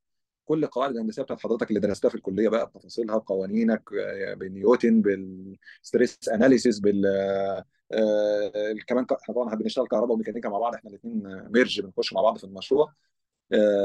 فطبعا كل تفصيلة فنية هندسية بتبقى موجودة في ال detailed design بتاع التصميم بتاع القطر لكل sub system كل جزء جسم العربية تكييف ال traction system الجر من تحت آه، الأبواب doors نظام الفرامل compressor البواجي ال axles بتاعت البواجي ال wheels ال bogie frame معلش الكلام شوية بالانجليزي بس يعني عشان أنا مش مش دارج مش مش حافظهم بالعربي بسرعة فأنا ممكن اعذروني ده بس ممكن نشرحهم برضو آه، يعني كل جزء ده جسم العربية ده ال structure بتاعه الحديد بتاعه بالكامل سواء كان حديد إحنا التصنيع بتاعه كان إحنا ال stainless steel اللي هو القطار بتاع العاصمة. ال equipment اللي راكبة المعدات بتاعتنا اللي راكبة تحت ال bogie بتاعي الجسم الشاسيه الأساسي لل bogie. ال bogie طبعا ده اللي بتتحرك عليه العربية. في كل عربية بيبقى راكبة على اثنين bogie. آه، ال bogie ده المكونات بتاعته ال structure بتاعه متكون من راكب عليه مواتير جر راكبة على مخفضات اللي هو صندوق تروس بيخفض السرعة. صندوق التروس ده متوصل على الأكس بالعجل اللي بيمشي على ال- ال track. آه، في نظام فرامل اللي بيمسك آه، بيوقف القطر تحت. آه، ده نظام pneumatic بيبقى نظام كبير جدا. design التصميم بتاعه ضخم. معداته كتير سواء كان compressors كباسات هواء أو المعدات اللي هي اللي راكبة اللي بتعمل الفرامل اللي راكبة على العجل تحت. في عندنا نظام التعليق ال suspension بيبقى دايما بيبقى راكب بيبقى عندنا نظامين تعليق primary suspension اللي هو الأساسي و secondary suspensions ال primary suspension ده بيبقى عبارة عن rubber بيبقى فيه آه، وسوست دي اللي بتشيل الجسم بتاع القطر ده فوق البواجي. وال secondary suspension دي عبارة عن مخدات الهواء اللي تحت العربيات ما بين العربيات والبواجي. كل حاجة من دي لها تصميم ولها design ولها تفصيلة ولها حسابات فنية و maximum point و operating point والحسابات وال reliability وال availability وال maintainability اللي هي الإتاحية وال وال معلش يمكن يعني آه، الحاجات دي بنعمل لها دراسات ال- الخاصة بالمعدات بتاعتنا. كل التفاصيل دي بتظهر في مرحلة ال detail design أنا conceptual design ده بيبقى تصميم مبدئي. بنتكلم على ال sub system ككلام عام جنرال متفقين بنوافق المواصفة. لو عندنا اختلاف مع المواصفة بعض النقاط بنوضحها للعميل. وإن النقط دي فيها اختلاف الاختلاف دي يا إما بنحسن في الغالب بنكون حسن أو شايفين إن ممكن يبقى ليها ضرر فبنتجنبه. لو العميل حاطط حاجة هو ممكن يكون ما عندوش يعني مش واضح فيها النقطة بالنسبة له إحنا بنوضح له إن إحنا ممكن هنغير في النقطة دي أو نعدل في النقطة دي أو هنحسن في نقطة معينة. الاتفاقات دي بتتم في ال conceptual design المرحلة الأولى. آه، بعد كده دي بتكون أساس للمرحلة الثانية اللي بيبدأ عليها المهندسين بقى ال engineering كل واحد يخش في التفاصيل الحسابات الفنية بتاعته وال calculation notes بتاعته وال selections بتاع الاختيارات بتاعت ال equipment اللي هيختارها والكلام ده كله بتبقى في مرحلة ال detail design وبتيجي معانا بقى المرحلة الأخيرة اللي هو ال as built زي ما بنقول كده اللي هي خلاص بقى أنت زي ما التصنيع ما تم والحاجة بتاعتنا اتنفذت آه، بعد التنفيذ على أرض الواقع تصنيع العربيات وتصنيع ال equipment بتاعتنا كل equipment اتصنعت واتعمل لها type test بتاع الاختبار النوعي والاختبارات بتبقى فيه series test اختبارات تسلسلية. كل الحاجات دي بتتعمل وبعد ما بتتعمل وخلاص أنا ركبت القطر بتاعي بنعمل حاجة اسمها integration كامل بنعمل بقى تكاملية إن كل الأنظمة اللي راكبة في القطر دي إحنا قلنا أنا قلت لك التصنيف الأولية 13 sub system فأنا عشان خاطر 13 sub system اللي راكبين كلهم جوه القطر دول يحصل لهم زي ما بنقول homogeneous كده يبقوا شغالين مع بعض منسجمين كلهم والكلام ده كله. بعد ما بنركب كل ده في القطر بنعمل اللي هو اختبارات في المصنع. هناك إن كل الحاجة دي شغالة مع بعضها بأوامر معينة بنظام ال control بتاعنا اللي شغال. وطبعا قبل كل ده وأهم من كل ده رقم واحد في ال design ال safety بتاع ال equipment و safety بتاع ال passenger إحنا بنشتغل الاثنين دول بالنسبة لنا للفريق التصميم لازم أي حاجة خاصة ب safety ال passenger الركاب أو safety بتاع ال equipment محطوطة أولوية في التصميم إن ما يحصلش فيها تخطي أو يحصل فيها deviation في أي حاجة. لا بالعكس هي دي الأولوية عند أي حاجة. ولو أي حاجة تتخطاهم وتتجاوزهم بتترفض على طول. بتترفض داخل التصميم قبل ما تروحش للعميل أصلا. يعني داخل التصميم بيرفض الكلام ده إنه يتعمل ما دام بيمر على هيأثر على ال safety سواء كان ال equipment أو كان الركاب فدي كده تعتبر اللي هي الثلاث مراحل الأساسية اللي كانت في الخاصه بالتصميم وحصل التصنيع وتم الاختبارات في المصنع. دي يعتبر لحد دي آخر حاجة أنا حضرتها معاهم. وبعد كده بدأ التوريد بس للأسف يعني ما كانش ليا نصيب إن أنا أكمل مع الشركة بعد كده. فأنا مشيت وحصل بعد كده التوريد الحمد لله. بس أنا كنت بتابع مع الأصدقاء يعني والزملاء. الأخبار بتاعت القطارات إيه؟ طبعا لأن ده بالنسبة لي يعني زي ما بنقول كده ابنك اللي قاعد تربيه وقاعد مستني بقى تشوفه بقى اتصنع بقى وبدأ يجري على الخط بقى ويجري على التراك. آه، فكنت بتابع الحمد لله إن لا الحمد لله الحمد لله يعني يمكن وأنا اقر يعني. وطبعا بقى يعني اناظر بيه ال- الزملاء يعني بقى بما إن إحنا طبعا أنتوا عارفين إن إحنا في المجال فبنقعد مع بعض أحيانا بن- بنناكف بعض كل واحد عمل إيه وبتاع أقول لا روح شوف بقى أنا أنا كنت حاضر التصميم وحاضر كل التفصيله بتاعت الكلام ده أتفرج على القطر اللي موجود هناك فهتلاقي حاجة لا أنا بقر إن موضوع كلمة صيني المتعارف عليها دي عندنا في مصر لما يروح يركبوا ال LRT لا الكلمة دي مش هيلاقوا لها معنى أصلا لأن مش هيعرف يقول إن ده صيني إزاي اللي هو الصيني اللي إحنا نعرفه ده. بس فدي دي كانت يعني حاجة بسيطة كده عن اللي حصل في خلال الفترة بتاعتي. ربنا يبارك فيك يا رب. طيب آم، أنا متأكد إن بعد الحلقة ديت لو في شباب صغير لسه بيدرس أو لسه متخرج وسمع الحلقة دي بتركيز هيستفيد و- وأظن هيتحمس إن هو يخش المجال بتاع ال RS وهيبقى منتبه لأي فرصة كشغل يعني بتتذاع سواء كانت في مصلحة حكومية أو في في أي حاجة خاصة فحضرتك تنصح الناس ديت اللي حابة إنها تخش المجال بتاع ال rolling stock تنصحهم بإيه؟ وهل في مراجع علمية أو في دراسات معينة أو في حاجات معينة حضرتك بتذاكرها مثلا عشان خاطر تطور من نفسك بحيث إن هم يبدأوا آه، بدري يعني من دلوقتي إن هم عشان خاطر يستفيدوا وي upgrade وا ال knowledge بتاعتهم؟ يبقى كتر الف خيرك آه، طبعا يعني آه، أتمنى لهم يا رب التوفيق كلهم جميعا. وبالنسبة لينا إحنا ك rolling stock يمكن طبعا يعني أنا ما عنديش خلفية بمرجعيه بمراجع كتب خاصة بال- بال rolling stock كمرجعية علمية لأن إحنا بحكم شغلنا إحنا بنشتغل بال standards ال- العالمية فإحنا بنرجع لل standard في أي حاجة إحنا بنشتغل فيها. ف... وطبعا دي للأسف ما بتبقاش متاحة لل... للناس الخريجين أو اللي بيدرسوا. يعني طبعا حاجات بنشتريها بتشتريها بفلوس. لكن أنا أنصحهم طبعا بإن هم الاطلاع على الإنترنت في حاجات كتير جدا بتتكلم عن ال rolling stock وال basics بتاعته. آه، لأن هي في الأساس basics هندسة يعني مش basics جاية من بره يعني أو حاجة اختراع بس. آه، يمكن التفاصيل كتير بتاعت ال rolling stock بتظهر أكتر في ال- ال standard والمواصفات القياسية. آه، لكن أنا أكتر حاجة أقدر ادلهم اللي هي يعني لأن أنا أنا طبعا تركيزي أكتر في الوقت الحالي على project management أكتر منها technical في التفاصيل الفنية. آه، بحكم طبعا الشغل اللي أنا بشتغله في إدارة المشروعات. آه، لكن في التفاصيل الفنية آه، الإنترنت ما شاء الله في سواء من ناحية الفيديوهات أو ال documents أو ال newspaper يعني في مجله أنا بصراحة أنا عن نفسي بتابعها كتير اسمها ال IRJ International Railway Journal دي يعني على طول بتنزل سواء كان أبحاث علمية أو آه، بتديك خلفيات كمان عن مشروعات اتعملت وتفاصيل فنية فيها بعض ال details كده اللي بتهمنا إحنا كبتوع stock يعني كتخصص بتاعي. آه، بشوف المنتجات ال products اللي عملها ناس تانية وبيبقى في شوية تفاصيل فنية عنها بتبقى ظاهرة في المجله دي دي مجلة عالمية من المجلات اللي أنا عن نفسي بتابعها كتير. لأن بيبقى فيها data كتير بتنزل سواء كانت فنية أو معلومات عامة خاصه بالشركات أو المنافسين طبعا بحكم إن أنا ببقى شغال في شركة فببقى عارف برضو الشركات التانية شغالة في إيه وصلت لإيه إيه احسن أحدث حاجة وصلوا لها في التكنولوجيا في ال products في الكلام ده. آه، فأنا بنصح المجلة دي من المجلات اللي أنا أنا بتابعها على طول بصراحة. آه، دي أكتر حاجة أنا بتابعها آه، خارج الشغل. لكن طبعا وأنا دلوقتي يعني هو ألستوم إحنا عندنا في ألستوم ما شاء الله يعني بصراحة من الحاجات الكويسة كتير ال- اللي موجودة جوه ألستوم في حاجة اسمها ألستوم university. بس طبعا دي أنا ما أعتقدش إنها لل... لل... لل... للناس عامة. هي دي للناس اللي شغالة جوه ألستوم بس. لكن طبعا دي فيها details كتير جدا وتفاصيل كتير جدا بتشرح كل يعني مش عايز أقول كل فسفوسة يعني في المجال بتاع ال railway كمان. يعني هم واخدين فيها ما شاء الله إن الاي ليرن وان يبقى في تعليم وفي الكلام ده.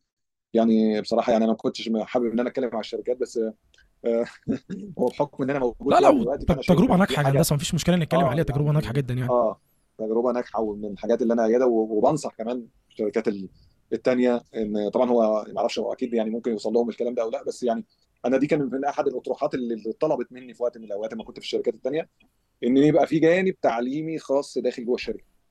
يعني ده من باب آه، قوة الشركة ودعاية لازم نقول كده القطاع الخاص بيدعي إن هو لا ده بيعمل حاجات مجتمعية والكلام ده. فإن هو يعمل زي ما بنقول كده كورسات تعليمية ويبدأ.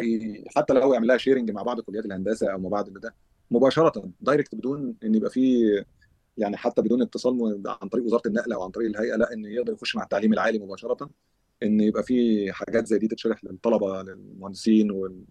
ولو حتى نزلت لتعليم أساسي ما فيش مشكلة لو ناخد أجزاء صغيرة إنها تتاخد في التدريس التعليم. لأن زي ما كده ما شاء الله مصطفى وأنت بتحكي إن مجال النقل بتاعنا ده ما بقاش خلاص بقى إحنا يا جماعة إحنا أصلا متأخرين فيه كتير. إن إحنا ما إحناش منوهين عليه لل- للطلبة وللأجيال اللي طالعة إن يا جماعة خدوا وركزوا في المجال ده. وأنا بقول لكم والله يعني أنا مش عايز أقول إحنا بفضل الله عز وجل عندنا ناس مصدرينها بره بتشتغل بره في الخليج. كتير مصريين ما شاء الله في المجالات بتاعتنا في كل مجالات النقل بتشتغل بره مصريين بيشتغلوا بره. لا إحنا في في الموضوع ده يعني الخبرات اللي عندنا والناس اللي بتشتغل في المجال ده بتخرج وبتشتغل بره وما شاء الله بتتوفق ويعني ودخلهم بيتحسن عشان طبعا الأساس دلوقتي الناس بتدور على الدخل طبعا فده لا ده ده فرصة كبيرة ومجال كبير.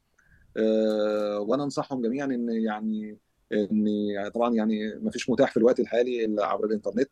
آه، ده الحاجة الأساسية. وأعتقد برضو في حاجات خاصة بالسكك الحديدية. دي كلها حاجات وبتنزل على النت مفتوحة للناس إن تقدر تطلع عليها.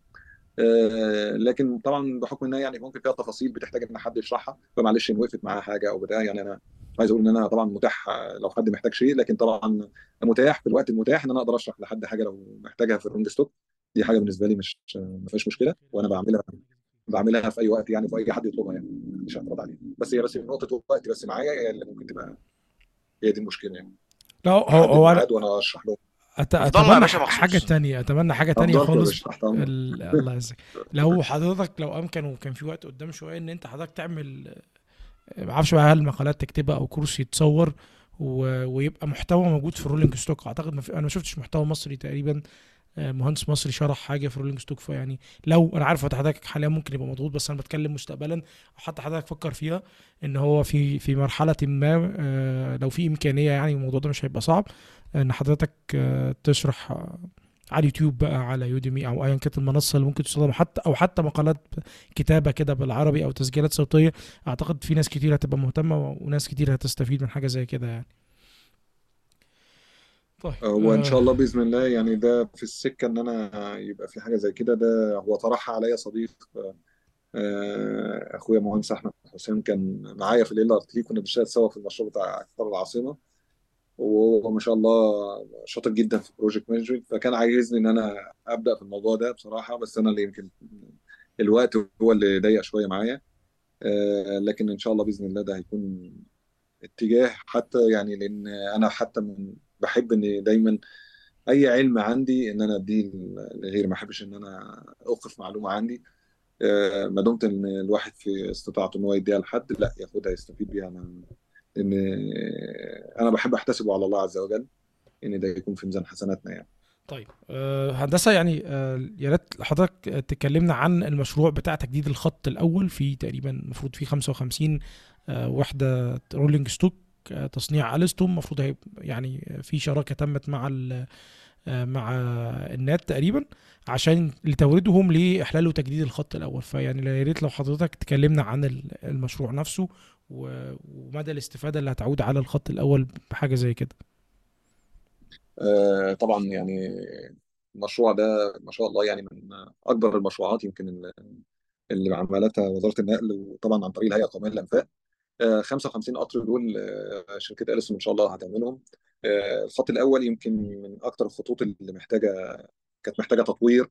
ف وبصراحة يمكن هي الدولة يعني ما بخستش آه، حق الخط في إنه يتم تطويره وعملنا العقد ده وده يمكن من أكبر العقود يمكن تقريبا حوالي مليار دولار. آه، ليه؟ علشان يطور القطارات اللي موجودة على الخط لأن الخط الأول من أكبر الخطوط اللي بتشيل الركاب تقريبا بياخد حوالي 3 مليون راكب في اليوم بيتحركوا على الخط. فطبعا كل العدد ده محتاج قطار قوي ومحترم إنه يجري على الخط عشان يقدر يعمل عملية النقل ترانسبورتيشن للناس ما بين المحطات دي وبعضها. ويقلل الزمن بتاع التخاطر عشان يقدر يسرع وينقل عدد ركاب أكتر. فطبعا عشان حاجة زي دي مشروع زي ده يتعمل تطوير فمحتاجه عدد قطارات كبير لأن القطارات كتير خلاص خرجت من الخدمة العمر الافتراضي بتاعها خلاص انتهى. ف 55 قطر دول إن شاء الله بإذن الله هيكونوا هم نقلة كبيرة في الخط الأولاني اللي هتعمل تطوير رهيب. وطبعا الركاب هتحس بفرق كبير جدا بمجرد ما القطارات دي تيجي. طبعا هي قطارات مكيفة على مستوى عالي من الأمان من ال safety ومن وكمان من ال- ال comfort آه، اللي هي إن ال suspension بتاعها والنظام التعليق بتاعها محترم والتكييف بتاعها كويس جدا آه، في إعلانات داخلية في وسائل أمان داخل القطر آه، لكن طبعا التطوير بتاع- بتاعها اللي هيتم وال performance بتاعها لا هيكون على مستوى محترم جدا. وهيواكب طبعا لأن طبعا ال technology اللي هي موجودة اللي هتصنع بها القطارات هي أحدث technology موجودة دلوقتي عالميه ف- فطبيعي جدا إن هكون من- إن شاء الله بإذن الله من أفضل آه، القطارات اللي جاية. وهتفرق كتير جدا جدا مع الخط الأول بالذات الناس اللي بتستخدم الخط الأول. آه، في إن هم يركبوا بقى يعني معلش هو يمكن القطارات القديمة ما كانش فيها تكييف ما فيش فيها مستوى الخدمة اللي, اللي بيتمناه الراكب اللي هو بقى يشوفه في قطارات تانية آه، موجودة فعليا في الخطوط التانية. لكن إن شاء الله هيكون قريب جدا بإذن الله. يعني بس هو يمكن إحنا إن شاء الله يمكن التوريد هيتم في 25 في 2025 آه، بعد ما يخلص مراحل التصميم بتاعتنا. آه، طبعا إحنا قلنا إن التصميم هو التصميم بياخد وقت شوية آه، لأن إحنا بنخش في كل تفصيلة زي ما قلنا. ال rolling stock ده مش مجرد قطر كده متشاف كده لا لا ده في تفاصيل كتير جدا جدا جدا سواء كانت كهربائية أو ميكانيكية. فالحسابات بتاعتها وال selection بتاع ال equipment والاختيارات بتاعتها والكلام ده كله بياخد وقت. فإن شاء الله على ما ده يخلص وينتهي ويبدأ التصنيع ف ومجرد ما نبدأ التوريد وتبدأ الاختبارات تخش القطارات الخدمة الناس هتشوف فرق كبير جدا على الخط الأول وسواء كان من مستوى الراحة بتاعت القطارات أو الوقت الزمني بتاع وصول القطارات وبعضها. بس طبعا إحنا هو الخط الأول عبارة عن طبعا التطوير بيبقى منظومة آه، لاكثر من system من أكثر من نظام. ال rolling stock واحد اللي هو القطارات أحد الأنظمة اللي اللي هتتطور إنها هتيجي جديدة. لكن طبعا في أنظمة الإشارات signaling برضه هيحصل فيها تطوير وبرضه في بعض التطوير هيتم ل آه، أعتقد في أعمال ال power supply اللي هي التغذية الكهربائية. فدي بس من الحاجات طبعا إحنا بنشتغل منظومة على بعضها فإحنا كلنا بنكمل بعض داخل المشروع. فإحنا المشروع بتاعنا ك rolling stock لا إحنا الحمد لله شغالين فيه 55 قطر في مرحله التصميم بتاعته.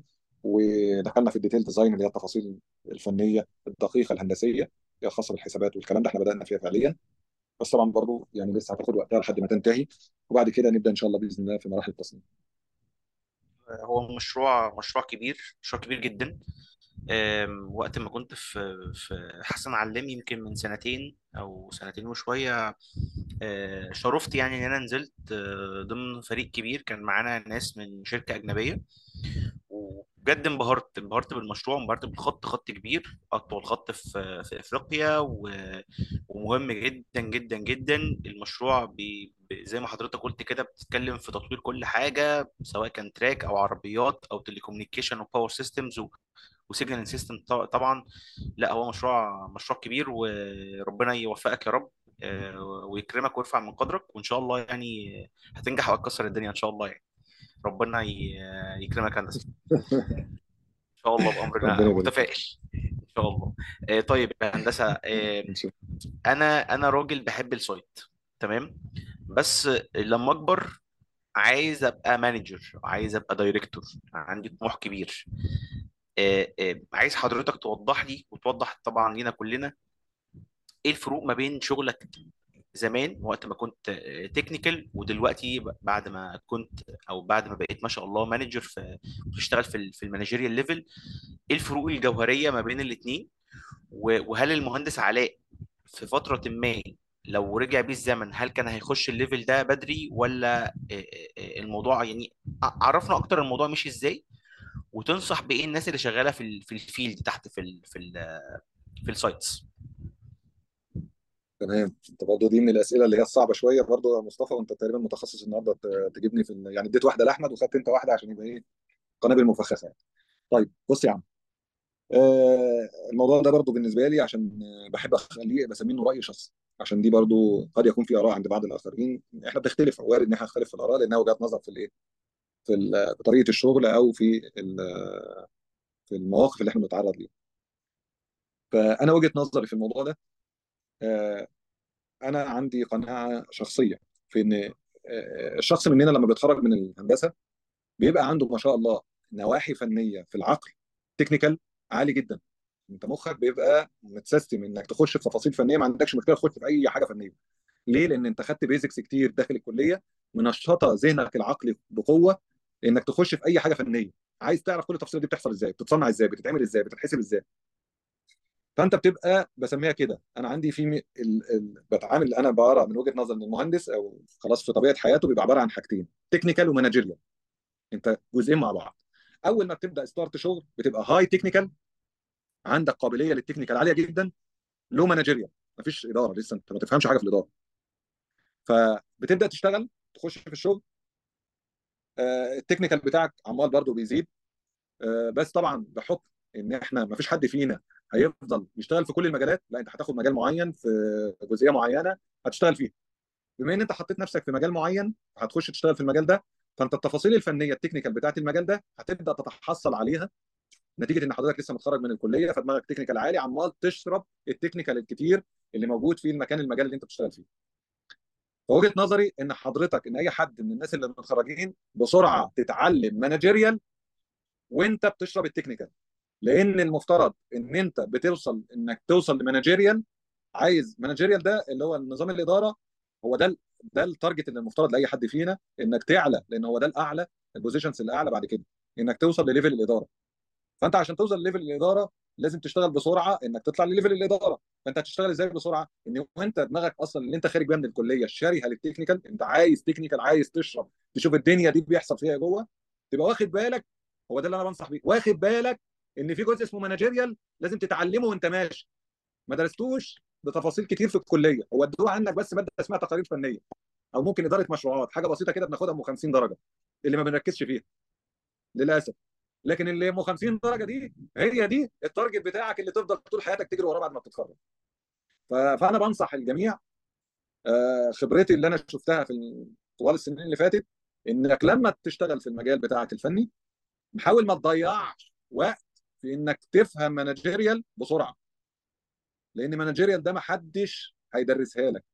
إلا لو حضرتك رحت تاخد فيها course وخد بالك برضو ما هتاخد فيها course أنت بتاخد كورس basics ملوش علاقة قوي إلا لما حضرتك تيجي تعمل له application apply على التطبيق بتاعك لما تيجي تشتغل. يعني أنت برضو تروح تاخد تدرس زيك زي زي الكلية. تاخد basics أساسيات. لكن إنك إزاي تطبق how to apply هو ده المهم. إنك إزاي تبقى تشتغل management تشتغل management ده إدارة ده علم له أساسيات وفي نفس الوقت له تطبيقات على الواقع. آه، أنا طبعا مش هنكر إن أنا الحمد لله يعني أنا ما أخدتش شهادات PMP لكن درست ال course بتاع ال PMP مرتين أخدته مرتين والحمد لله آه، بعرف إزاي أعمل له apply وأتماشى معاه داخل منظومة الشغل. طبعا الخبرة الفنية اللي أنا اكتسبتها طوال السنين بتاعتي اللي فاتت آه، أهلتني الحمد لله إنها تديني ال power الأساس اللي أنا أبدأ من خلاله ال managerial مجال الإدارة لأن مجال الإدارة هو إنك بتشتغل على مستوى أوسع. الفني ال technical جزء من من أجزاء شغلك هو أساس. علشان تعرف التفاصيل الناس بتشتغل إزاي والحاجات دي. طبعا لكن مش شرط أنت ك managerial تكون معاك كل التفاصيل الفنية. لا مش مهم. ما في project managers ما هماش ما هماش دارسين الحاجة الفنية. هم طبعا بيبقى عندهم ضعف شوية في النقطة دي. لكن هل ده معناه إنه ما يعرفش يدير؟ لا هو يعرف يدير. لأن الإدارة هو علم خاص بإنك إزاي تتعامل وتحرك مجموعة بشر بطريقة ومنظومه معينة وتطلع منهم product واحتراما لل rules الموجودة للمكان. فهو ده علم الإدارة. اللي هو ما هوش حاجة ممسوكة. أنا أمسكها فين بقى؟ ده يعني الكلام اللي أنا قلته ده أمسكه فين؟ لا مش هتمسكه. أنت مش هتمسكه في حتة. أنت هتمسكه على إن حضرتك لما تيجي تدير المشروع أو بتشتغل إدارة مشروعات أنت عارف إن المشروع ده تخصص كذا. طبعا التخصص بتاعي بما إنه rolling stock فأنا متخصص في ال technical بتاع ال rolling stock. وبما إني طالع من تحت فأنا عارف التفاصيل الفنية بتاعة الحتت بتاعة ال rolling stock لكن إنما تشتغل managerial managerial من فوق أنت بتمسك الجزء الفني plus إنك في حاجة اسمها contracts عقود إزاي تتعامل معاها plus تتعامل مع finance مالي إزاي تتعامل مع الفواتير والكلام ده. آه plus في logistics اللي هي الشغل المكملات بتاعتك بتاعت الشغل. كل المنظومة دي ويعني أنا أرى إن ال management أساسها بتشتغل على ثلاث محاور أساسيين. وده حتى في العلم بتاعهم كده إن ال project manager بيركز على ثلاث حاجات أساسيين بالنسبة له ما بيخرجوش من قدامه. time cost quality time cost quality دول ثلاثة بين عين أي مدير عايز ينجح. حصل عندك قصور في أي حاجة من الثلاثه اعرف إن أنت ك managerial في مشكلة عندك. فطبعا time و cost و quality الجزء الفني بتاعك بيظهر في ال quality أكتر. طبعا ال safety طبعا مفيش فيها ما أقدرش أتخرج عنها بس أنا تحت ال quality بيجي من تحتها ممكن يندرج تحتها ال safety بس ليه؟ لأن هو ال quality دي المنظومة العامة اللي أنت بتراقب فيها كل حاجة. بتراقب quality ده هو الجوده اللي بتتابع فيه كل حاجة. بما فيها ال safety لأن ال safety هو أحد الأنظمة اللي أنت بتتابعها. فالثلاثه الأساسيين ما بين أي managerial وإن شاء الله طبعا أنا بدأ الجميع إن هو ياخد كورسات PMP دي حاجة بالنسبة لي مش محتاجة إن أنا لا ده ده بديهي لازم تاخد. ما فيش حد اسمه ما ياخدش. قدرت إنك تاخد الشهادة تبقى certified ماشي يبقى خير وبركة يبقى أفضل. لكن على الأقل إنك تاخد ال course تفهم يعني إيه إدارة مشروعات لأن ده من الحاجات اللي أنا شايف إن فيها طبعا من الحاجات اللي بنصح إذا كنا بنتكلم عن إحنا بننصح الناس اللي لسه طالعة والكلام ده. لا يا جماعة ركزوا كتير إن في دي المنطقة دي فيها مشكلة لأن أنت بحكم السن بعد فترة زمنية معينة وأنت بتشتغل في المجال أنت مش هتقدر تدي فنيا أكتر من اللي عندك أو تقدر تكتسب معلومات فنية أكتر. فإن ما كانش معاك مهارات إدارية مانجيريال تدعمك مع في السن الكبير أنت مش هتلاقي مكان لك في سوق العمل.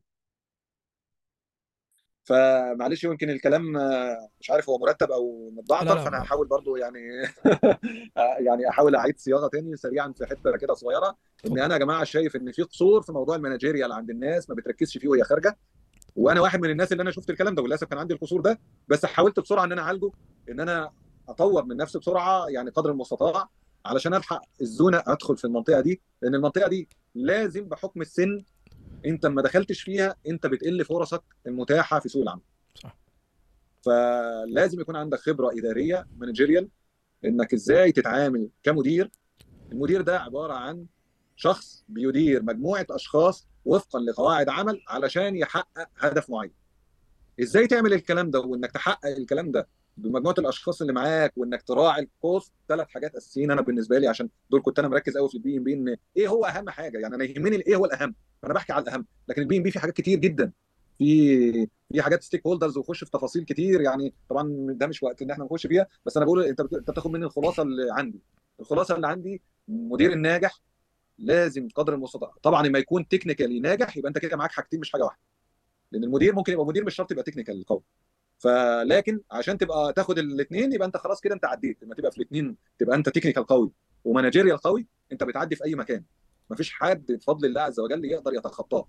وتقدر تناطح ال... يعني تناطح اللي فوق منك واللي تحت منك. اللي تحت منك طبعا انت بت... يعني مش بيناطحك هو بس انت بتديله إزاي توجهه يشتغل صح. لكن تناطح في اللي فوق منك اللي هو أعلى منك اللي هو المفترض بتاع لا انت بتعرفه انك إزاي ماشي بتدير شغلك صح وتعرف تحقق ال target المطلوب منك. cost time quality جودة مظبوطة بتكلفة أقل. في الوقت اللي إيه المطلوب له. فده المدير اللي أنا شايف إنه بيكون ناجح إن إحنا عندنا للأسف قصور فيها عند كتير مننا. آه، وأنا واحد من اللي منهم اللي كنت في وقت من الأوقات بس الحمد لله بحاول إن أنا أعالج المشكلة دي وبسرع من إن أنا أتعلم فيها أكتر آه، عن الناحية الفنية. يمكن لأن طبعا بحكم السن خلاص يعني يعني أنا مش عارف أقول أنا كبير ولا صغير بس ايا كان يعني هو السن اللي أنا دلوقتي داخل فيه لأن خلاص أنا أنا وافق ال 40 إن شاء الله آه، السنة الجاية. فخلاص ال 40 ده اللي هو خلاص منتصف العمر فما كنتش أنت تعرف إزاي تشتغل إدارة. مانجر فأنت كده خلاص يبقى يعوض عليك ربنا. استعد إنك خلاص احتمال كبير إنك تقعد في البيت ده مش هتلاقي شغل. آه، ده بحكم القطاع الخاص. طبعا إلا لو موظف حكومة بقى خلاص ما أنت موظف حكومة كده كده قاعد ف انت مش فارق معاك حاجة يعني. أنت بتاخد مرتب وتاخد بتاع لكن مفيش تطوير ومفيش حاجة فأنت هتفضل محلك سر يعني. فدي النقطة اللي أنا بس كنت حابب يعني معلش يمكن طولت فيها شوية بس لا لا لا ولا أي حاجة. شكرا هندسه والله يعني هذا كلا- كلمت ب- بصراحة ومن القلب يعني فده ده اللي إحنا محتاجينه وده اللي إحنا ب- بنتارجته ابتداء يعني. طب يعني خلينا أنا أنا آخر سؤال بالنسبة لي بس عشان إحنا طولنا على حضرتك جامد أنا بعتذر عن الإطالة آه بس آخر سؤال بالنسبة لي وهنشوف مصطفى بعدها حضرتك كمدير دلوقتي يعني خلاص مرحلة أنت مدير وهتيجي لك ناس تنترفيو الناس دي وتشوف مين مناسب ومين لأ. عايز أعرف من وجهة نظر حضرتك إيه هي الصفات اللي المفروض تبقى بعيدا عن ال technical بقى؟ إيه الصفات اللي انت شايفها المفروض تبقى موجودة في الشخص اللي لما تشوفها فيه تقول ده حد هيبقى ناجح في مجال ال rolling stock أو حد هيبقى ناجح في شغله بوجه عام ايا كان مجاله إيه؟ آه. حلوة دي بس يعني تصدق إن أنا نفسي يعني ما كنتش مجهز السؤال ده إجابة. السؤال مش مفخخ والله يا هندسة السؤال ده يا بريء. براءة الذئب من دم ابن يعقوب. لا أصل أصل برضه إحنا هيجي لنا حد ناس وبتاع فأنت كده عشان اللي جاي يبقى عارف الإجابة يعني. بالظبط آه هو بالظبط والله اللي هو إيه ده مين اللي interview مهندس علاء طب أنا أخش أسمع الحلقة بتاعته.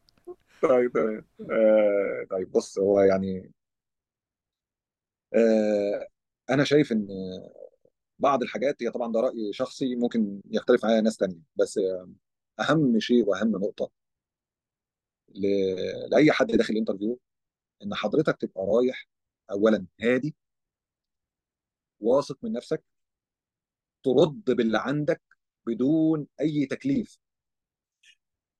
ما تتكلفش وما تتفلسفش. ما تتكلفش وما تتفلسفش. يعني لا تدي الحاجة أكبر من حقها ولا تألف في الإجابات.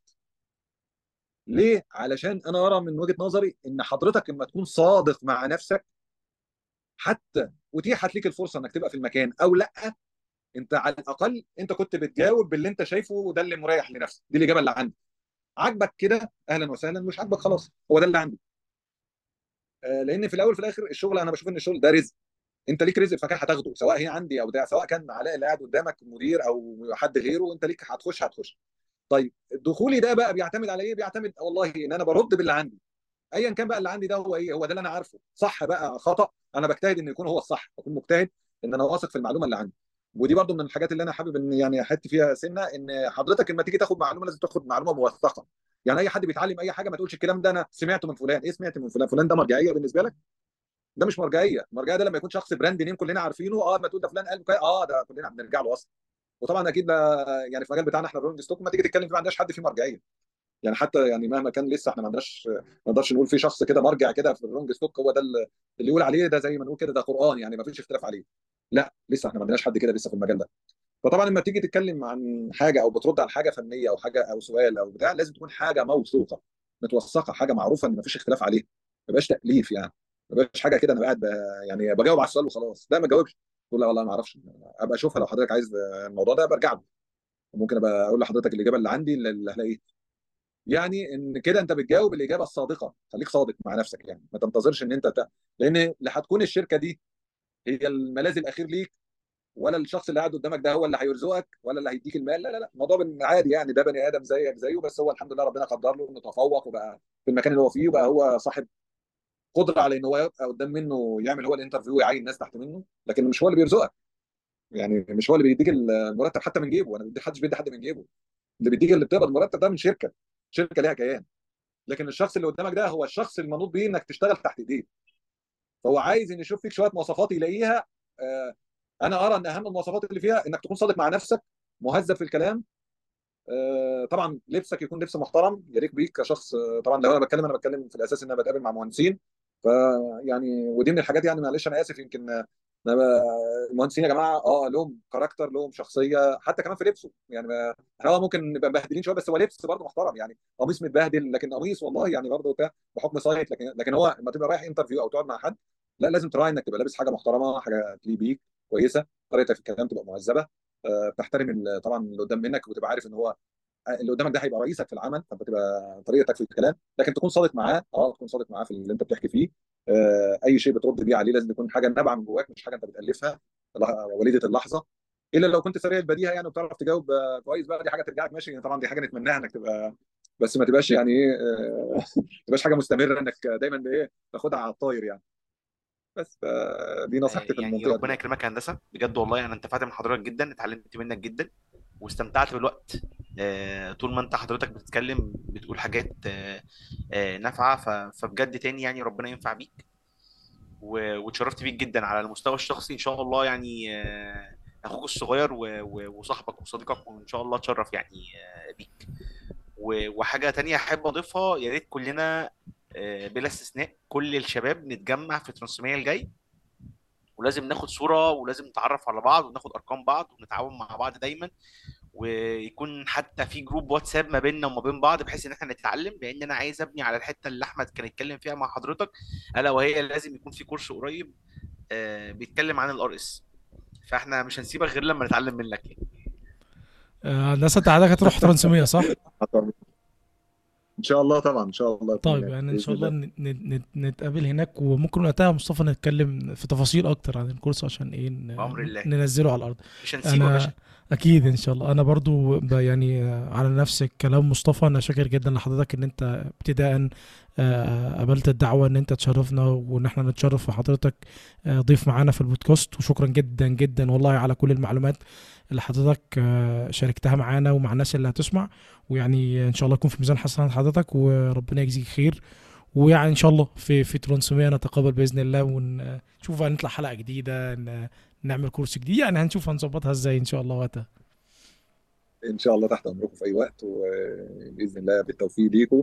وأنتوا أنا بصراحة أنا بشكركم أنتوا أكتر ان كنتوا أنتوا بتشكروني جزء أنا أشكركم ألف مرة. الله يعزك لأن. أنتوا بتدونا فرصة الواحد على الأقل انه يعني إن كان عنده علم يحاول إنه يوصله للناس على قد ما بيقدر. وأنتوا أتمنى من الله عز وجل لكم التوفيق وأنتم مشكورين جدا على المجهود اللي أنتوا بتعملوه بصراحة. آه، لأن أنا بصراحة ما بكذبش عليك والله. كنت أتمنى ده أحد إذا كنت بتقولوا كان إيه إيه أمنياتك في ده أمنياتي حاجة من اللي أنتوا بتعملوها دي دي أحد الأمنيات اللي كنت بتمناها إن حد يا جماعة يجمع الخبرات اللي إحنا فيها دي لأن الحمد لله عندنا من المصريين كتير اللي عندهم خبرات كبيرة في المجال ده. بس مين يلمها؟ مين يلم الخبرات دي يا جماعة عشان يستفيد بيها غيرنا؟ مش خسارة يعني. وناس كتيرة كمان سبقتنا وطلعت معاشات وناس كبيرة موجودة وناس كبيرة مسافرة بره. كتير جدا خبرات في المجال النقل ده وخاصة المجال ده لأن المجالات بتاعتنا ال railway دي specific شوية. آه، كتير فيها خبرات كتير وقليل فيها علم متاح لناس تدرسه أو تتعلمه سواء كانوا طلبة أو سواء كانوا آه، خريجي جامعات أو course ات حتى تدرس في في أماكن خارجية. للأسف إحنا بعيد جدا عنها. وهو دي إن أنتوا كده ده أنتوا بداية. أتمنى من الله عز وجل إن أنتوا تكونوا البداية. اللي. بتبدأ من وراها الخبرات دي كلها تتجمع إنها تفيد آه، أنا أتمنى إن الناس كلها تستفيد منها يا رب. المصريين رقم واحد وعرب رقم اثنين والناس كلها طبعا بعد مننا يعني. بإذن الله هندسة والله. يعني والله حتى ده كان احد أهدافنا وقلناها قبل كده كتير أنا ومصطفى فكرة إن إحنا على الأقل لو هنبقى خطوة بداية نشجع حتى أي حد غيرنا عنده فكرة أو عنده حاجة شبه كده أو أحسن من كده إن هو يضيف في الأول وفي الآخر إحنا كلنا مع بعض محدش فرد لوحده لا أنا ولا مصطفى ولا مهندس علاء مع كامل مع يعني ايا كان معارفنا إيه محدش فينا لوحده هيقدر يقوم كلنا مع بعض آه، مرة مع التانية مع التالتة مع فكرة مع التانية مع التالتة إن شاء الله آه، نوصل ل- ل- ل- لحاجة أفضل. وشكرا جدا لحضرتك يا هندسة وشكرا جدا لوقتك. شكرا جزيلا شكرا هندسة. كتر خيرك شكرا. إلى اللقاء مع بإذن السلامة. الله. مع السلامة. مع السلامة.